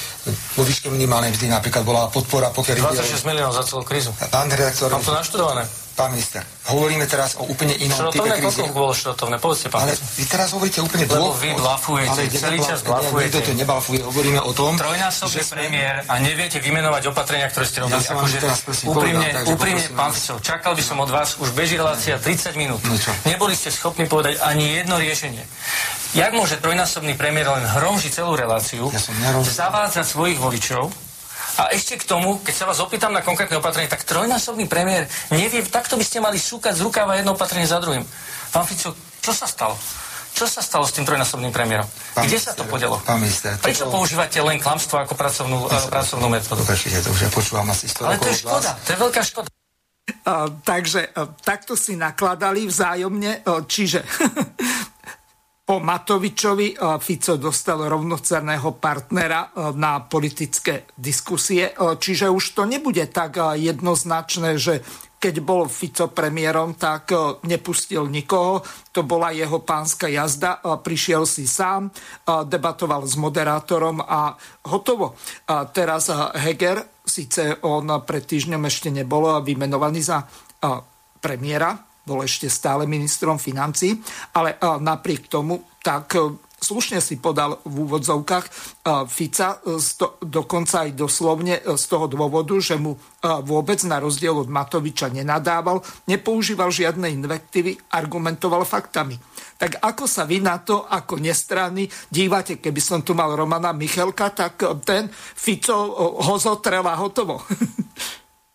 Áno, myslím, že to bol už taká diskusia, neviem, či už bol nominovaný, akože sa vedelo, že bude premiérom, alebo neviem presne ten časový sled, ale samozrejme to už bola premiérska, premiérska reč e, premiéra Hegera, alebo poslanca, alebo teda ministra, teda ešte možno ministra Hegera smerom k Ficovi a treba povedať ako bývalému teda trojnásobnú premiérovi a veľmi vydarená reč. Takže takýmto spôsobom vecným treba vystúpať v tých diskusiách a Robert Fico, hoci on je, by som povedal, veľmi zručný komunikačne, tak evidentne bol, bol takýmto spôsobom asertívnym, zaskočený a vec, vecnou asertivitou, to znamená číslami uh, a tou celou dikciou toho. Takže myslím, že to bolo, ja som nepo, nepozeral celý ten výstup, ale ako z tejto ukážky, myslím, že to bolo dobre správené.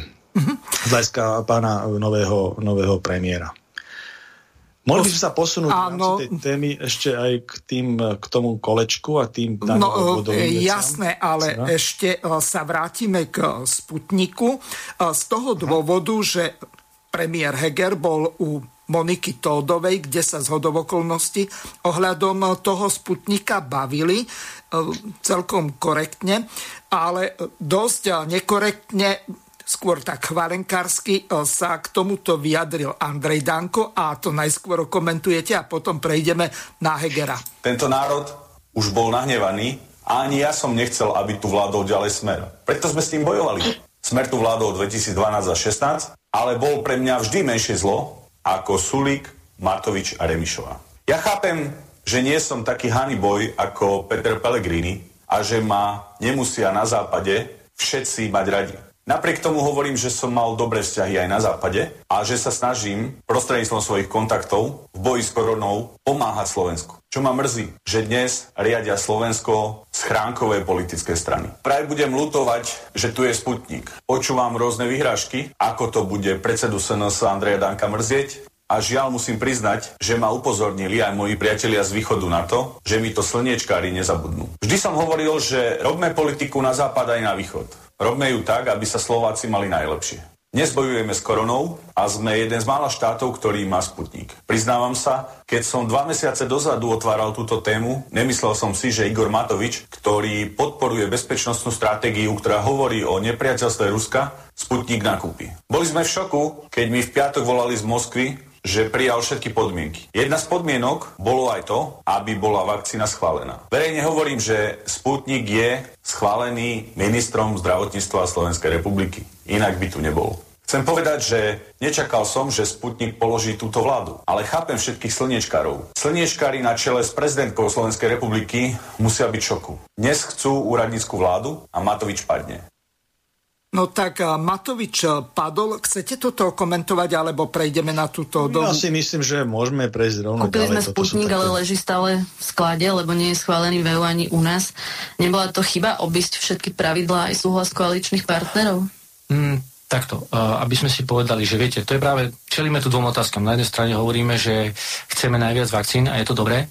Ja aj túto si myslím, že, tak ako som povedal, že nerobíme z pandémie politiku, tak ani z vakcín uh, snaž, vytlačajme to. Ja som to aj viackrát zrejme povedal, že Tá otázka je jednoduchá. Nebola to chyba? Tak povedzte. Bola, nie, nemyslím, si, nie, nemyslím si, že to bola chyba. Nemyslím si, že to bola chyba, pretože uh, ten motív bol, aby sme zabezpečili dostatok vakcín. A vidíme, že aj iné členské štáty, a to je práve to, že aby ste zase rozumeli, že my sme sa pozerali, ako reagujú jednotlivé členské štáty, aj tie západné. A videli sme, že, že je to len otázka času, kedy uh, bude, sa budú otvárať všetci rôznym vakcínám, ktoré sú dnes na trhu. A toto je presne o tom. Čiže ja si myslím, že z tohto pohľadu to chyba nebola.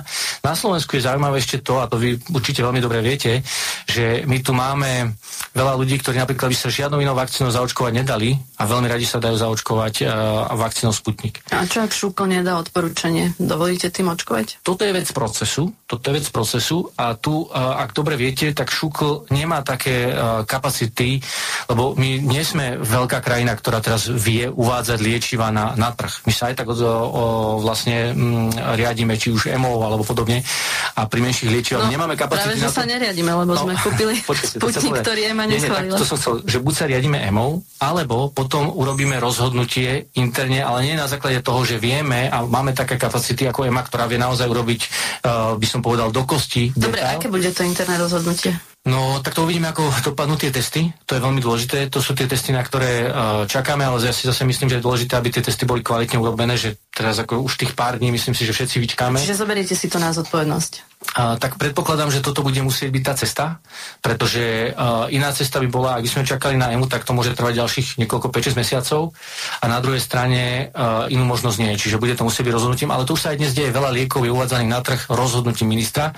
Je to, je to áno, je to, je to uh, rozhodnutie a preto tie testy sú dôležité. Ako pre mňa, ako človeka, ako člena vlády, je dôležité počkať na tie testy, aby povedali, že aby sme mali istotu aj občanom povedať, že pozrite sa, to už vlastne dnes vieme, že keď vás zaočkujú, tak vám to uh, neublíži, ale to otázka je, či vám to pomôže a to uvidíme z tých najbližších testov. Vy už ste zaočkovaní? Ja nie som, ja som prekonal cez Vianoce COVID a teda som ešte v tej lehote post-covidovej, ale budem to riešiť v najbližších asi týždňoch, ale takto.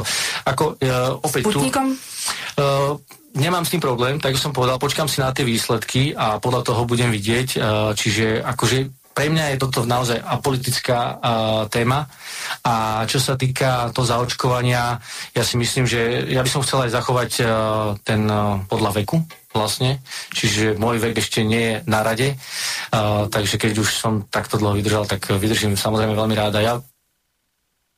Teraz sa vás pýtam na jednu veľmi dôležitú vec. Tým, že tie vakcíny, napríklad Sputnik, ležia na sklade, robia sa tam tie jednotlivé testy. E, samozrejme, EMA ešte e, nedala to rozhodnutie o tom, môže to trvať niekoľko mesiacov. A teraz e, dosť dôležitá otázka. Je nedostatok vakcín proti covidu? A na druhej strane vakcína e, Sputnik e, leží na sklade. Máte vy vôbec e, prehľad o tom, ako lekár, aká dĺžka je tá, lepšie povedané, aká je dlhá tá expiračná doba? Tá expiračná doba samozrejme je presne definovaná, každá vakcína má niekoľko, presne má Sputnik a takisto sú tam definované ďalšie veci, ako akým spôsobom sa má skladovať a tak ďalej. Ale ja by som sa chcel venovať tomu samotnému, tej, tej vecnej stránke, čo pán premiér eh, Heger povedal. Mm-hmm. Lebo tiež je to proste uh, nezmysel. A aby som povedal nevedomosť v tomto smere, pretože tie všetky liečivá, očkovacie látky a tak ďalej schvaluje primárne EMA. To znamená Európska lieková agentúra. Ale v rámci núdzového stavu a núdzových e, opatrení. Môže to robiť aj lieková agentúra jednoho z 27 štátov. Hej? Pre, tu, pre ten svoj trh, pre ten svoj štát. Čiže aj Slovenská republika a jeho šukl ako lieková agentúra to môže schváliť pre slovenský trh, nie pre iný trh. Slovenský trh. Slovenských občanov. Takže to je jedna vec, čo tam on povedal zle. Takže takáto možnosť tu je. A samozrejme povinnosťou a psiou povinnosťou vlády je, keď už sa to platí z daných, e, daných poplatníkov, takýto úrad, takáto inštitúcia, ako je ŠUKL, Slovenská lieková agentúrka, tak to musí byť schopná kapacitne takéto veci spraviť. Musí to byť schopná. A keď samozrejme nemáte kapacity, tak musí byť schopná ich alokovať niekde inde Myslím, že sa to nejakým spôsobom takýmto aj riešilo cez Slovenskú akadémiu a tak vied, um, labor, laboratórne a tak ďalej. Mm-hmm. Takže aj s ďalšími subjektami. Proste má možnosť takýmto spôsobom, ale musí to byť schopná. Musí to byť schopná. Keď je takéto legislatívne opatrenie, tak Šuko a je štatutár, pani riaditeľka Baťová to musí byť schopná spraviť. Na to tam je, keď povie, že niečo nevie spraviť alebo nie je schopná, tak tým pádom aj personál to riešiť, aj ten úrad potom treba riešiť buď sa potom existenciou alebo to vybavením. Proste to takto nemôže byť. Takže, alebo uh, odvolaním riaditeľky napríklad. Áno, hovorím personálnym opatrením, odvolaním mm. riaditeľky a samozrejme uh, rekonštrukciou, revitalizáciou toho úradu pod novým personálnym vedením a dovybavením a tak ďalej. Proste, ale ona, ona alebo ten štatutár je za toto zodpovedný jednoznačne. Uh, spýtam je... sa vás ešte inak. Uh, nemohla by toto riešiť uh, napríklad uh, niektorá z vojenských nemocníc, ktoré majú relatívne lepšie vybavenie. Vy ste nakoniec v jednej takejto nemocnici bol riaditeľom. Čiže oproti e, civilným nemocniciam, tak e, tieto nemocnice, ktoré sú vojenského charakteru, tak majú aj lepších odborníkov, aj lepšie technické vybavenie. Či by sa to nedalo nejako tak outsourcingovo preniesť, aby to skrátka preverili iní, ak to šúkl E, tam sú troška iné podmienky na tie laboratória, ako majú bežné nemocnice, tie klinické, klinicko-biochemické laboratória nemocničné, takže mm-hmm. to určite by sa takto nedalo, aj tá prístrojová technika je troška iná, takže um, jednoznačne ten, ten šúkol ako samostatný posudzovací ústav technicky by mal byť vybavený na to, aj axorsilgom alebo priamo vybavený na to, aby bol schopný posúdiť akékoľvek látky, pretože keď taká možnosť tu je zo zákona, tak pre týchto 5,5 milióna občanov to musí byť schopný spraviť. A vrátim sa ešte k tomu technickému riešeniu. Mm-hmm. Tam bol problém ten, ktorý pán premiér Heger proste tiež nejakým spôsobom poňal, tak by som povedal, svojsky keď už nám povedal, že nie je celkom pravdivo, je ten, že uh, oni doviezli vlastne uh, sem preparát, ktorý nebol posúdený vôbec nejakým spôsobom z hľadiska tohto nášho šuklu a začal sa preverovať až po nákupe. Neviem, ak je presne spravená tá zmluva. Ale napríklad, keď sa to doviezlo do Maďarskej republiky, tak vlastne pred tým samotným dovozom, ako Maďari doviezli Sputnik e, z Ruskej federácie, tak prebehol ich šukl, Myslím, neviem, a oni e, dostali nejakú vzorku, e, ktorú e, mali na otestovanie a až potom bol prevedený Presne nákup. tak. To je ten veľký rozdiel. Čiže vlastne oni, e, Maďarská republika urobila, podpísala zmluvu s Ruskou federáciou o dodatí Sputnika do Maďarskej republiky, až potom, ako to maďarský šukl, neviem presne, ak sa volá maďarčine, ten je ich e, orgán, tá ich liekovka národná, mm-hmm. tak kým to neschváli. Čiže oni to schválili najprv, ten ich maďarský šukl, a potom došlo k podpísaniu zmluvy a dodávky Sputnika. Na Slovensko sa to spravilo po Matovičovsky. Ja o tom hovorím, že vyslovene amatérsky, že doviezol sa preparát a teraz sa vlastne vlastne nejakým spôsobom Šuko začal k tomu stavať a začal to posudzovať. Lenže môže sa stať kľudne, lebo nemôžem predigovať, ak dopadne. Hej? Mm-hmm. Takže môže sa stať kľudne, že Šuko povie, že to neprejde, hej? že proste tie testy ne, neprejdú a ne, neodporúča to použiť. A potom čo s tým nákupom? Kto bude to brať zodpovednosť a tak ďalej.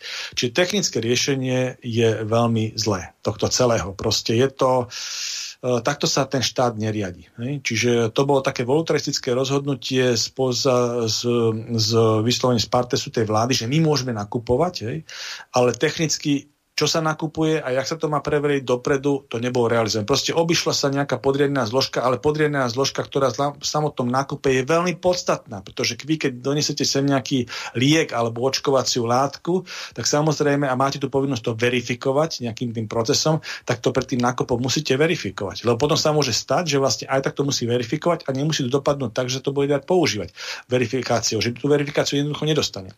Takže, takže toto je veľký problém. Uvidíme, jak sa, jak sa tým e, vysporiadajú.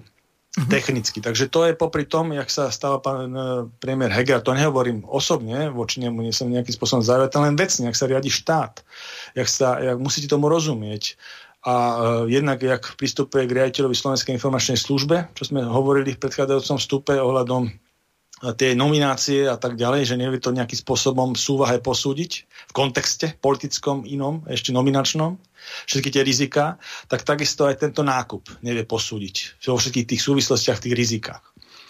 A je to potom problém, keď vlastne aj v tých ďalších veciach, ktoré by som chcel potom opomenúť z hľadiska tej daňovej odvodovej reformy, uh, tam sme mali uh, pripravenú ukážku s pánom Sulíkom a tam by sme mohli mhm. teda prejsť aby sme to ešte stihli od, od, od, odkomentovať. Samozrejme vec, mám tu pripravené dve ukážky. V jednej Sulík hovorí o tom, že opäť sa stáva ministrom Dámy a páni, prajeme dobrý večer z Liberálneho domu.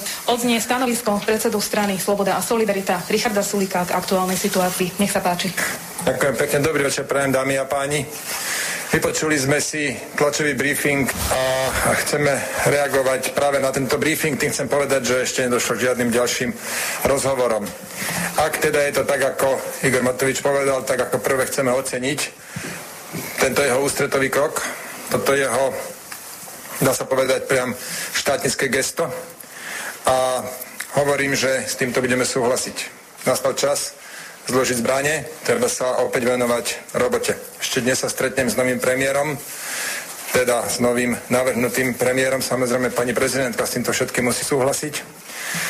Takže ešte dnes sa stretnem s novým navrhnutým premiérom Eduardom Hegerom, aby sme si dohodli nejaké konkrétnosti, ale rovno teraz tu oznamujem ústretovosť strany SAS. Návrh Igora Matoviča akceptujeme a tiež do určitej miery ustupujeme z našich požiadaviek. Nebudem sa vrácať do minulosti, nemá to žiaden zmysel. Budeme sa dívať dopredu. Vrátime sa k tomu, čo sme mali rozrobené, to znamená Ivan Korčok na ministerstve zahraničných vecí, Braňo Gröling na ministerstve školstva, a ja na ministerstve hospodárstva. Budeme pokračovať v našej práci, ktorú sme si doteraz robili najlepšie, ako sme vedeli a odteraz v tom presne, v tomto štýle a v tomto duchu budeme pokračovať. Myslím si, že ďalšie slova boli zbytočné, čo teda toľko to za nás.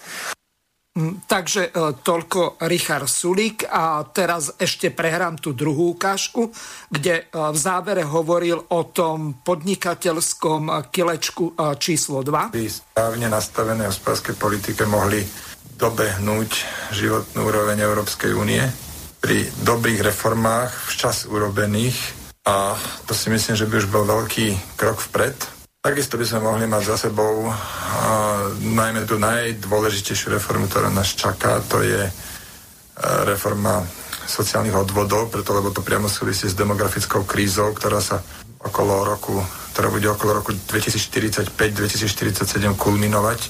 Čiže toto sú také tie najväčšie výzvy pre krajinu.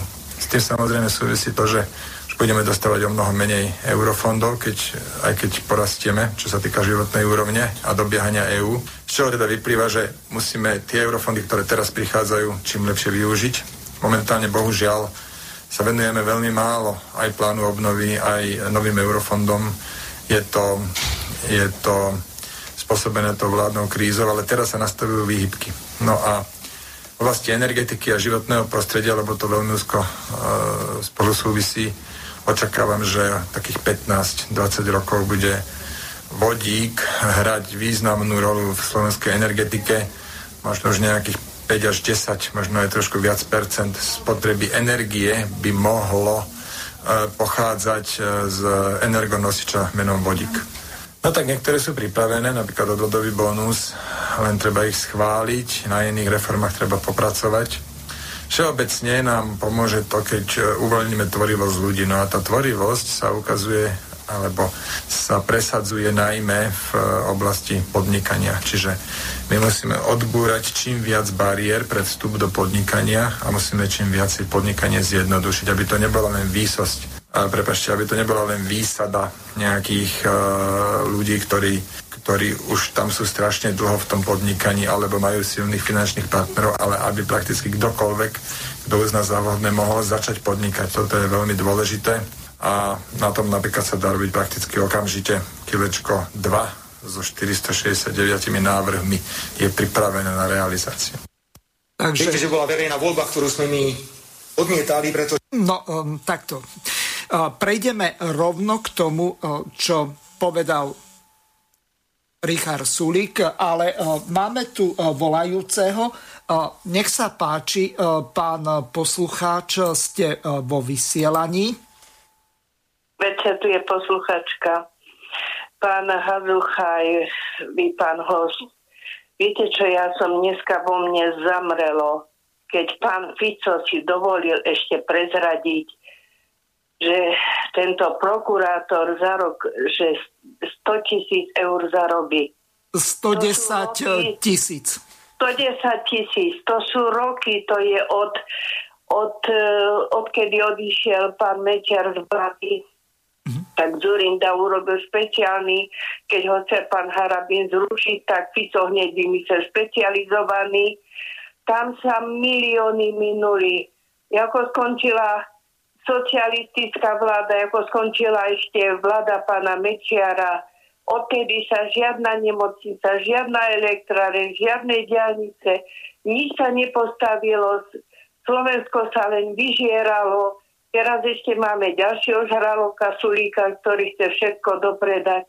No ja mám strašnú obavu, ešte som rada, že som už staršia, že dlho nebudem žiť, že sa nebudem bať o to, či budem mať čo do úst, ale horšie tí, tí moje deti a vnúčata. Ja mám strašnú obavu a pán Fico, ja som tak na ňo nahnevaná, ja som ho volila. A dnes, keď vidím, čo všetko, aké dedičstvo je po ňom, tak som zhrozená. Na čo nám je specializovaný súd, keď ten súd nič nerobí pre túto krajinu, nič len, len súdca zo štátneho rozpočtu. To je len jeden prokurátor, kde sú ostatní, kde je osadenstvo, kde sú budovy, kde sú sudcovia a nič. Nič. Sú to aj vaše peniaze, aj moje peniaze a Slovensko stagnuje a ešte teraz táto, táto choroba, no ja, ja neviem. A ďakujem vám za reláciu. Ste, pán Hazucha, vy ste vynikajúci redaktor, aj máte dobrý hostok. Ďakujem veľmi pekne, prajem vám pekný večer. No, Pavel, nech sa páči, môžeš eh, sa vyjadriť k ja.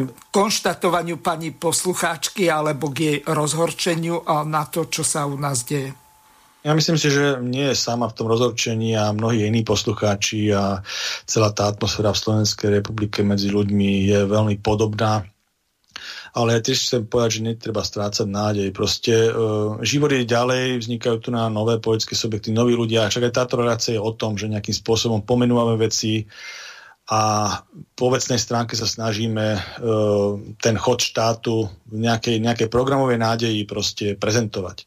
Takže nielen poukázať na, na tie problémy, ale ponúkať aj tie, tie riešenia. To je veľmi dôležité. A myslím si, že uh, ešte sa vrátim do pánovi Lipšicovi a už prejdeme na tú ekonomiku, že uh, pán Lipšica veľmi zaslúžil ten úrad, aj chcel tú špeciálnu prokuratúru a tak ďalej. Uh, ale myslím si, že to, že vzal tú funkciu a kandidoval a dostali ju e, na toho prokurátora a teraz tých všetkých konaniach, ktorých myslím, že e, je ich o mnoho viacej, ak sme spomínali, kde sa vlastne postupne vylučuje, tak potom je otázka, že, že na čo tam vlastne je. Hej pretože sa vylučuje z tých mnohých konaní a dáva to na zástupcu, tak môže sa stať, že jak sa hovorí, že bol pri vzniku úradu a nakoniec tou svojou nomináciou a tým, tým že, že vykonal tú funkciu a takýmto spôsobom a za takýto platek hovoria posluchačka, tak vlastne spôsobí to, že vznikne tú koncezu na to, aby sa celá tá inštitúcia zhodila. A inak sa to celé prehodnotilo. Pretože neprináša tým daňovým poplatníkom a tej spoločnosti ten efekt, ktorá, ktoré by mali a ktoré sa očakávalo. A vrátim sa teda k tej ekonomike tak e, pán Solík veľmi tak farbisto hovoril o, tej, o tom svojom kilečku a uh, je to jeho srdcovka, ale uh, Najmä povedať, že... ten bonus odvodový, to je jeho srdcovka a tomu rozmlátil jeden študent ekonomie, neviem koľkého ročníka na vysokej Viem. škole, takže viete o tom. Mhm. Je taký, by som povedal, veľký sociálny empatik v úvodzovkách, pán Sulík, takže on sa, on sa k týmto témam vyjadruje z tohto pohľadu. Ale musím povedať, že aj v rámci tej krízy sa vyjadroval tak, že nevidí, nevidí dôvod, prečo by mal odísť z tak dobre riadeného ministerstva ako ministerstva hospodárstva. To asi dobre znelo do ušiam tých ľudí, ktorí podnikajú v gastropriemysle, ktorí podnikajú vo všetkých tých e, na klienta obra- e, podnikateľských živnostiach na klienta orientovaných, ktoré proste už rok nemajú žiadny príjem a vyslovene ničí, ničí sa tento malé a stredné podnikanie na Slovensku jednoznačne pod takýmto ministrom hospodárstva, aj keď samozrejme on tom není celkom sám. A za tie rozhodnutia, ak som hovoril, rozhoduje a kolektívne vláda ale mal by o mnoho viacej nejakým spôsobom bojovať, mal by ho byť o mnoho viacej vidno, ako ho bolo vidno a e, títo ľudia, títo ľudia sa im to ťažko, tak ťažko počúva si myslím takéto vyjadrenia pány ministra. A ja som si tiež pozeral, že e, Medzinárodný menový fond, keď robil porovnanie za rok 2020, teda za minulý rok, hrubého domáceho produktu na obyvateľa, podľa kúpy paritnej síly e, tak za tento rok my sme, keď sa komparujeme, treba sa komparovať vždy a porovnávať s blízkymi krajinami. To znamená V4, som si vybral a pozerám na V4, tak v rámci hrubého produktu na jednoho obyvateľa v kúpnej sily parite sme klesli z druhej pozície na štvrtú vedie Česká republika, potom je, tá, tá vedie suverénne, potom je tam Polsko, Maďarsko a Slovensko na konci. Takže to je tiež nejaká vizitka, že proste ten COVID sme nezvládli ekonomicky a prepavdávame sa aj v týchto ekonomických ukazovateľoch. No a potom tu prichádza tá daňová odvodová reforma, ktorá je samozrejme nielen dielom ministra Sulika, ale je tam aj minister Heger, respektíve teraz minister Matovič, minister financí. O, takto. A tu sa vás rovno spýtam ohľadom Vieme, že aký je štátny dlh, vieme, že tých peňazí zlým správovaním napríklad eurofondom, napríklad to, čo bol ten spor medzi Veronikou Remišovou a Luciou Ďuriš Nicholsonovou, tak aj keď Nicholsonová to blbo odkomunikovala, ale v podstate mala pravdu, lebo tam tie peniaze, ktoré sú nevyčerpateľné e, teraz, tak e, mali sa previesť, povedzme, do tých fondov na Ministerstvo práce, sociálnych vecí a rodiny, napríklad z nejakého regionálneho rozvoja alebo z nejakých iných, kde to je v podstate veľmi ťažko až nevyčerpateľné. Čiže tá miliarda sa mohla použiť nechcem to nazvať eh, helike, uh, tie helike, helikoptérové peniaze. No. A uh, teraz ide o to, že za týchto okolností či je vôbec možné niečo takéto dotiahnuť do konca, pretože vidíme, že ak ten Hegerov návrh prejde ohľadom tých daní, čo sa týka tých nehnuteľností, to je tá kalifornská tzv. reforma, to znamená, že progresívne zdaňovanie podľa trhovej hodnoty nehnuteľnosti, tak e, na toto šialenie doplatia. Najmä tí, ktorí e, si viac podlažné e, budovy alebo domy postavali, oni to robili tak, že to budú viac generačné. Čiže z tohoto hľadiska je jeden zásadný problém tie e, domy sú väčšinou e, na dedinách alebo menších mestečkách a mladí odišli za prácou, lebo v podstate e, tam, kde tie domy sú postavané, tak práce nie je to. A teraz tá ťažká otázka na vás. Vieme o tom, že to plánujú robiť takým spôsobom, že sa jednoducho tí, ktorí to nebudú vládať splácať, tak sa ten dlh eh, na tých eh, daniach z nehnuteľnosti eh, bude spočítavať. Potom sa to zráta a vyučtuje napríklad pri dedictve alebo pri predaji tých nehnuteľností. To ideme okradnúť úplne o všetko takouto šialenou daňovou reformou. A teraz tá posledná otázka na vás. Zlomí toto Hegerovi a Matovičovi väzy? Tak ja to troška rozvedím e, nadrobnejšie. E, v prvom rade tá sociálna pomoc e, pre tých podnikateľov, ktoré, ktoré nejakým spôsobom vláda bránila v ich biznise za posledný rok, bola mizerná. A o tom svedčí aj to, keď som si pozeral na, na portáli nehnuteľnosti momentálne, nehnuteľnosti SK, že je zhruba 650 penzionov a hotelov na predaj na Slovensku. To nikdy nebolo. To je náraz o nejakých 35%. Mm-hmm. Proste ľudia to neuniesli z hľadiska tohto celého. Hlavne tí, tí malí a strední podnikateľ. Tie veľké hotory sa ešte nepredávajú, to má väčšie portfólio a väčšiu tú rezervnú finančnú, ale čo sa týka týchto menších podnikateľov, tak proste neuniesli to. A toto je to, to dôkazom, nehovoriť o, tých, o tých reštauráciách a ďalších týchto veciach, takže to je, to je dôkazom toho, že tá pomoc tu nebola. Neboli to žiadne helikopterové peniaze a neboli tu ani peniaze v nejakom dostatočnej saturácii, ktoré by, ktoré by pomohli prežiť tým ľuďom, ako, ako sa boli svetkami Kurzarbeitu a tých, tých um, pomoci, formy pomoci v Nemecku alebo v Rakúsku, v tých bonitnejších štátoch finančne. Takže e, toto sme nezvládli a toto je toho dôkazom. A potom tu prichádzame takto strádanému národu, ktorý vlastne nemá, má problém s týmto, s týmto, s týmto živovnutím, hlavne v týchto, týchto profesijných, e, podnikateľských a ja neviem akých ešte societách, ktoré sú navezené na toho klienta a boli najviac postihnuté tými protiepidemickými opatreniami tak prichádzame s niečím takým, ako že e, majetkovo-odvodové e, reformy, a už keď počujem to slovo reformy, tak proste to viem, že za tých 30 rokov vždy sa tu skrývala pod tým nejaká zlodejina, hej, pod to mm-hmm. reformou. A e, teraz sa to použije v tomto zmysle a tam sa rozmýšľa nad tým, že by sa nejakým spôsobom zvýšili dane z nehnuteľnosti. Hej? A odvolávajú sa, že zvýšime dane z nehnuteľnosti, pretože v krajinách OECD, v krajinách OECD my máme najmenší percentuálny podiel. Hej. Z hľadiska plnenia toho HDPčka my máme okolo 0,4 a priemerka v krajinách OECD 1,6 ako výber na, na, na daní, majetkovej daní z nehnuteľnosti. Lenže to je tiež len jedna, jedna pravda tohto celého. No a teraz vás ešte na chvíľu zastavím. Ja by som osobne nebol proti niečomu takému, ako je progresívne zdaňovanie, ale treba to urobiť rovnakým spôsobom, ako je e, napríklad pri daní e, z príjmu e, nezdaniteľné minimum. Povedzme, stanoviť na 300 tisíc eur hodnotu nehnuteľnosti a pod tu, tak nebudú dane žiadne. No, ja sa vrátim k tomu, ako je to zaujímavé, ale to dokončím, aby ste videli tú mhm. moju myšlienkovú líniu. Tak v podstate, e, čiže oni rozmýšľajú nad tým, že na základe toho nejakého komparácie tej medzinárodnej, že u nás sa tá majetková daň tvorí menšie percento HDPčka ako v, tých, v tom priemere OECD, tak proste s týmto argumentujú, že by to bolo dobre nejako navýšiť a bude sa to kompenzovať niekde inde. Len problém je jedna vec, zásadná, čo sa nehovoria, ktorá ja poviem.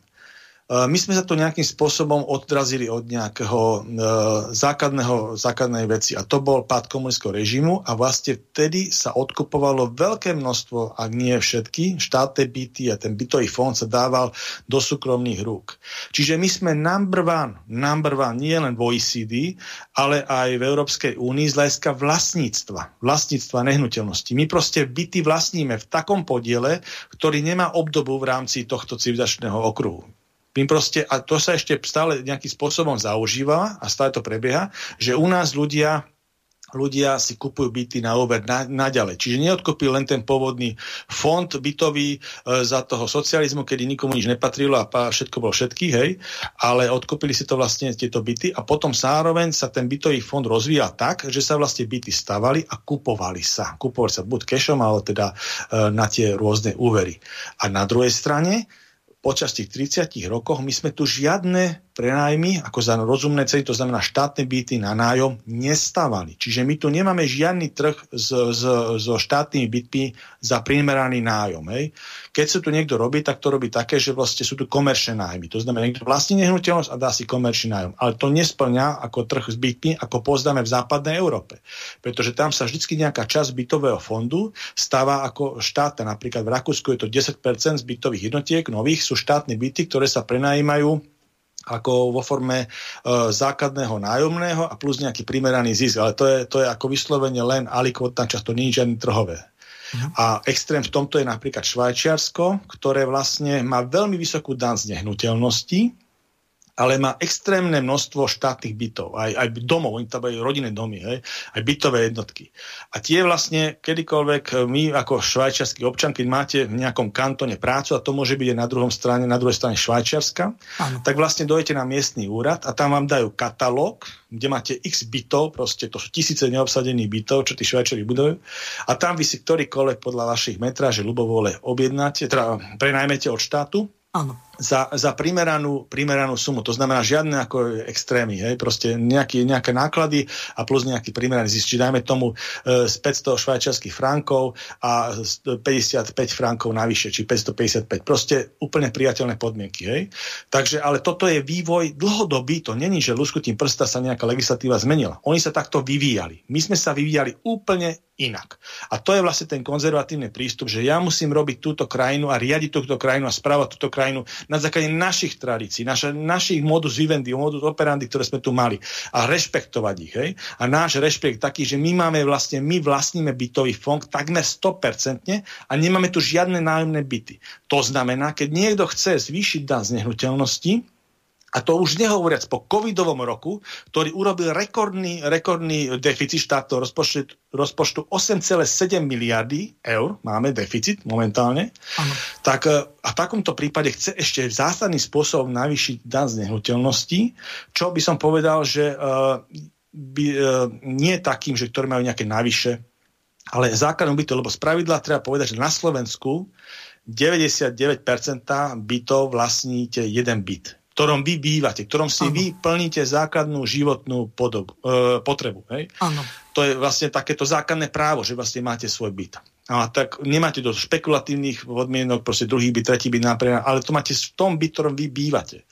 Takže ako, to je ďalšia vec, to znamená, že nemáte šancu sa nejakým spôsobom toho vyhnúť. To je proste výpalné. A druhá vec, že ten byt ste už nejakým spôsobom zaplatili na daniach, pretože vyberme, e, vychádzame z toho, že ste ho získali legálne, to, že vy ste nejak museli zarobiť, takže vy ste si ho legálne kúpili, vy ste ho legálne aj zdanili, všetky tie príjmy a tak ďalej. A teraz vám niekto chce zvýšiť len tak daň za ten váš byt. A to je jedno kdekoľvek. Mm-hmm. A samozrejme tieto veci sa chcú posúdať podľa cenových map, ktoré sa vyvíjajú roky. Hej? To znamená na základe cenovej dopytu a cenovej ponuky a predajať jednotlivé oblasti. Čiže niekde to môže byť strašne veľký rozdiel. Napríklad v Bratislave nejaké lukratívne miesta aj v rámci Bratislavy by boli neskutočne veľké, veľké možnosti ako zvýšiť uh, tie, tie tie nehnuteľnosti ako na bonite a na tej odvodovej povinnosti až tak strašidelne, že vlastne by ste tých ľudí vlastne vyhodili z ich vlastných bytov a nutili by ste ich, aby to predali. Proste no, toto sú absolútne nezmyselné opatrenia, ktorý, proti ktorým sa treba okamžite vyhraniť. Aj? Jednoznačne. A to nemusíme brať o tom, lebo oni to nepovedajú takýmto spôsobom. Oni rozprávajú o nejakom zámysle, čísla nikde nepadali, aj keď sa už dávali nejaké také čísla, ktoré oni potom označili za hoaxy, že ak v zásade by to malo byť, ale to už len samotné to uvažovanie týmto spôsobom spôsobom, že chcú zvýšiť daň nehnuteľnosti. Po covidovom roku ani nehovorím, ale aj samo o sebe. Pri našom vlastníctve majetkom to, toho, toho bytového fondu je proste exces nájentu. Že vlastne, vlastne oni keď sa bavíme o tom, že vlastne chcú vám zdaniť ten byt, ktorom vy vlastne, uh, ktorom vlastne vy bývate, nejakú inú špekuláciu. Ten istý byt, ktorom vy bývate. No, a Pavel, vec, tie... ešte uh, sa vás pýtam na jednu veľmi dôležitú vec. My vieme, že e, v prípade e, podnikateľov tak e, platí zákaz dvojitého alebo viacnásobného zdanenia. Tu už ten byt je x krát zaplatený. To znamená, že každý to kupoval s daňou z pridanej hodnoty ten stavebný materiál alebo ho zdedil a tak ďalej. Čiže to je z ľudskej práce to nie je e, z nejakých e, špekulácií, e, z nejakých tých podvodov s DPH, s tými všelijakými vratkami a tak ďalej. Ale teraz tá ťažká otázka na vás a tu mám pripravenú jednu veľmi takú výbornú ukážku o tom, ako Milan Krajniak hovoril, že ako sú na Slovensku zdieraní ľudia a prečo sa vlastne neplatí daň priama, to znamená daň e, zo zisku, ktorá by mala byť progresívna.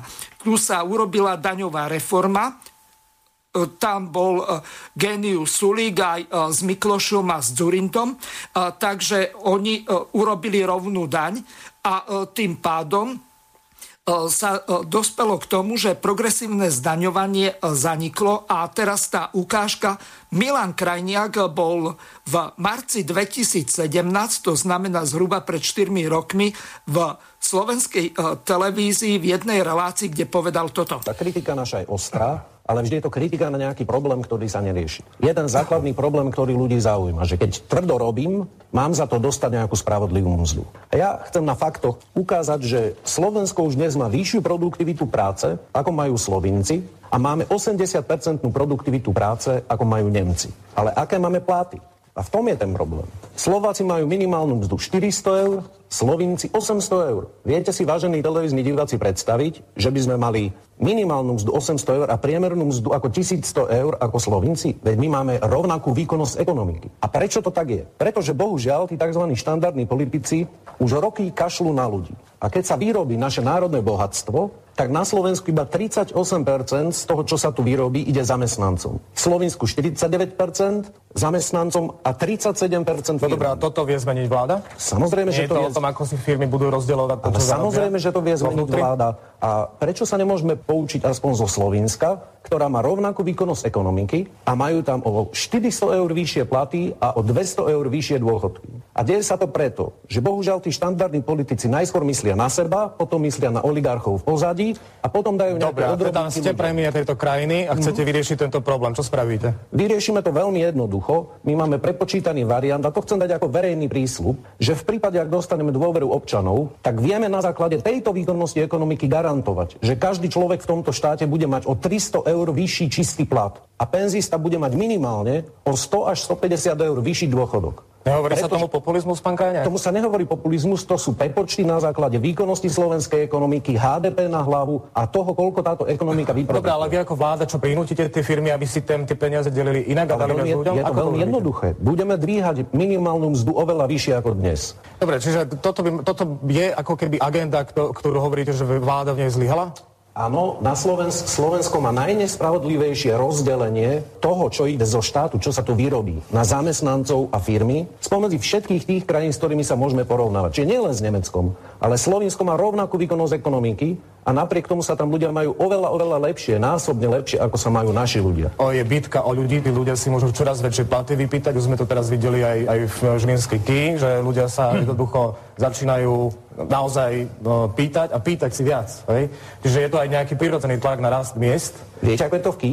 Iba 25% dávajú zamestnancom, 75% si necháva firma. A táto vláda s tým roky a roky nič neurobila. Dívala sa na to, ako tí Korejci vykoristujú slovenských pracovníkov. A ešte sa diskutuje o tom, že máme dovážať pracovníkov z Rumunska a zo Srbska. Veď to je katastrofa. My máme chrániť naše pracovné miesta.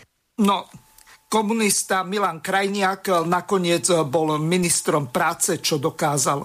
Teraz No, čo to dokázal? vidno. No. Mal možnosť. Mal možnosť. Ale ešte sa vrátim k tým, tým vidím, že máme málo času, ešte k tým cenovým mapám, že e, to som sa povedal, že proste toto keby spravili, tak tie cenové mapy sa mm, vytvárajú tie nenotilnosti podľa toho dopytu a ponuky v tej danej lokalite. A predstavte si, že vy tam, kde bývate, tak dajme tomu, a to vy nemáte šancu oplniť. Vy tam, kde bývate, by vám zrazu postavili v, v tej vašej lokalite fabriku, ja neviem, Tesly, hej? A zrazu by tam bol obrovská, obrovský dopyt po tých, po tých bytoch a tých domoch, ktoré tam sú a zvíhalo by to ceny tých nehnuteľností a okamžite by sa zmenila aj cenová mapa a vy bývate v tom nejakom byte, ani ho nepredávate, ani ho nekupujete a zvyšovalo by sa vám dramaticky odvody na štáte z nehnuteľnosti, pretože sa zmenila cenová mapa, hej? To sú takéto veci. Takže vravím, že tieto majetkové dane, ak oni plánujú, že proste Neviem, dúfam, že to neurobia, ale keby to bolo tak jednoznačne, proti tomu musíme ostro vystúpiť, lebo to je antisociálne a to by nás úplne tu likvidovalo. Veľkú časť slovenskej populácie by to likvidovalo. Komunisti mali takú vola, kedy, že pri, mali metre štvorcové a museli byť na osoby obsadené tie metre No, štvorcové. hej. Pavol, Takže to budeme ako- musieť bohužiaľ končiť. E, Škoda, že tá relácia nie je dlhšia, bolo by to aj na 2,5 hodiny, E, takže ja vám veľmi pekne ďakujem, lúčim sa a teším sa o 4 týždne na ďalšiu reláciu. Takže všetko najlepšie, e, veľa zdravia a hlavne pohody a pokoja. Pekný Všetko večer. dobré. Vysielací čas dnešnej relácie veľmi rýchlo uplynul, tak sa s vami zo štúdia Banska Bystrica Juh lúči moderátor a zúkar Miroslav Hazucha, ktorý vás touto reláciou sprevádzal. Vážené poslucháčky a poslucháči, budeme veľmi radi, ak nám zachováte nielen priazeň, ale ak nám aj napíšete vaše podnety a návrhy na zlepšenie relácie lebo bez spätnej väzby nebudeme vedieť relácie zlepšovať. Za čo vám vopred veľmi pekne ďakujem. Do počutia. Táto relácia vznikla za podpory dobrovoľných príspevkov našich poslucháčov. I ty sa k ním môžeš pridať. Viac informácií nájdeš na www.slobodnyvysielac.sk Ďakujeme.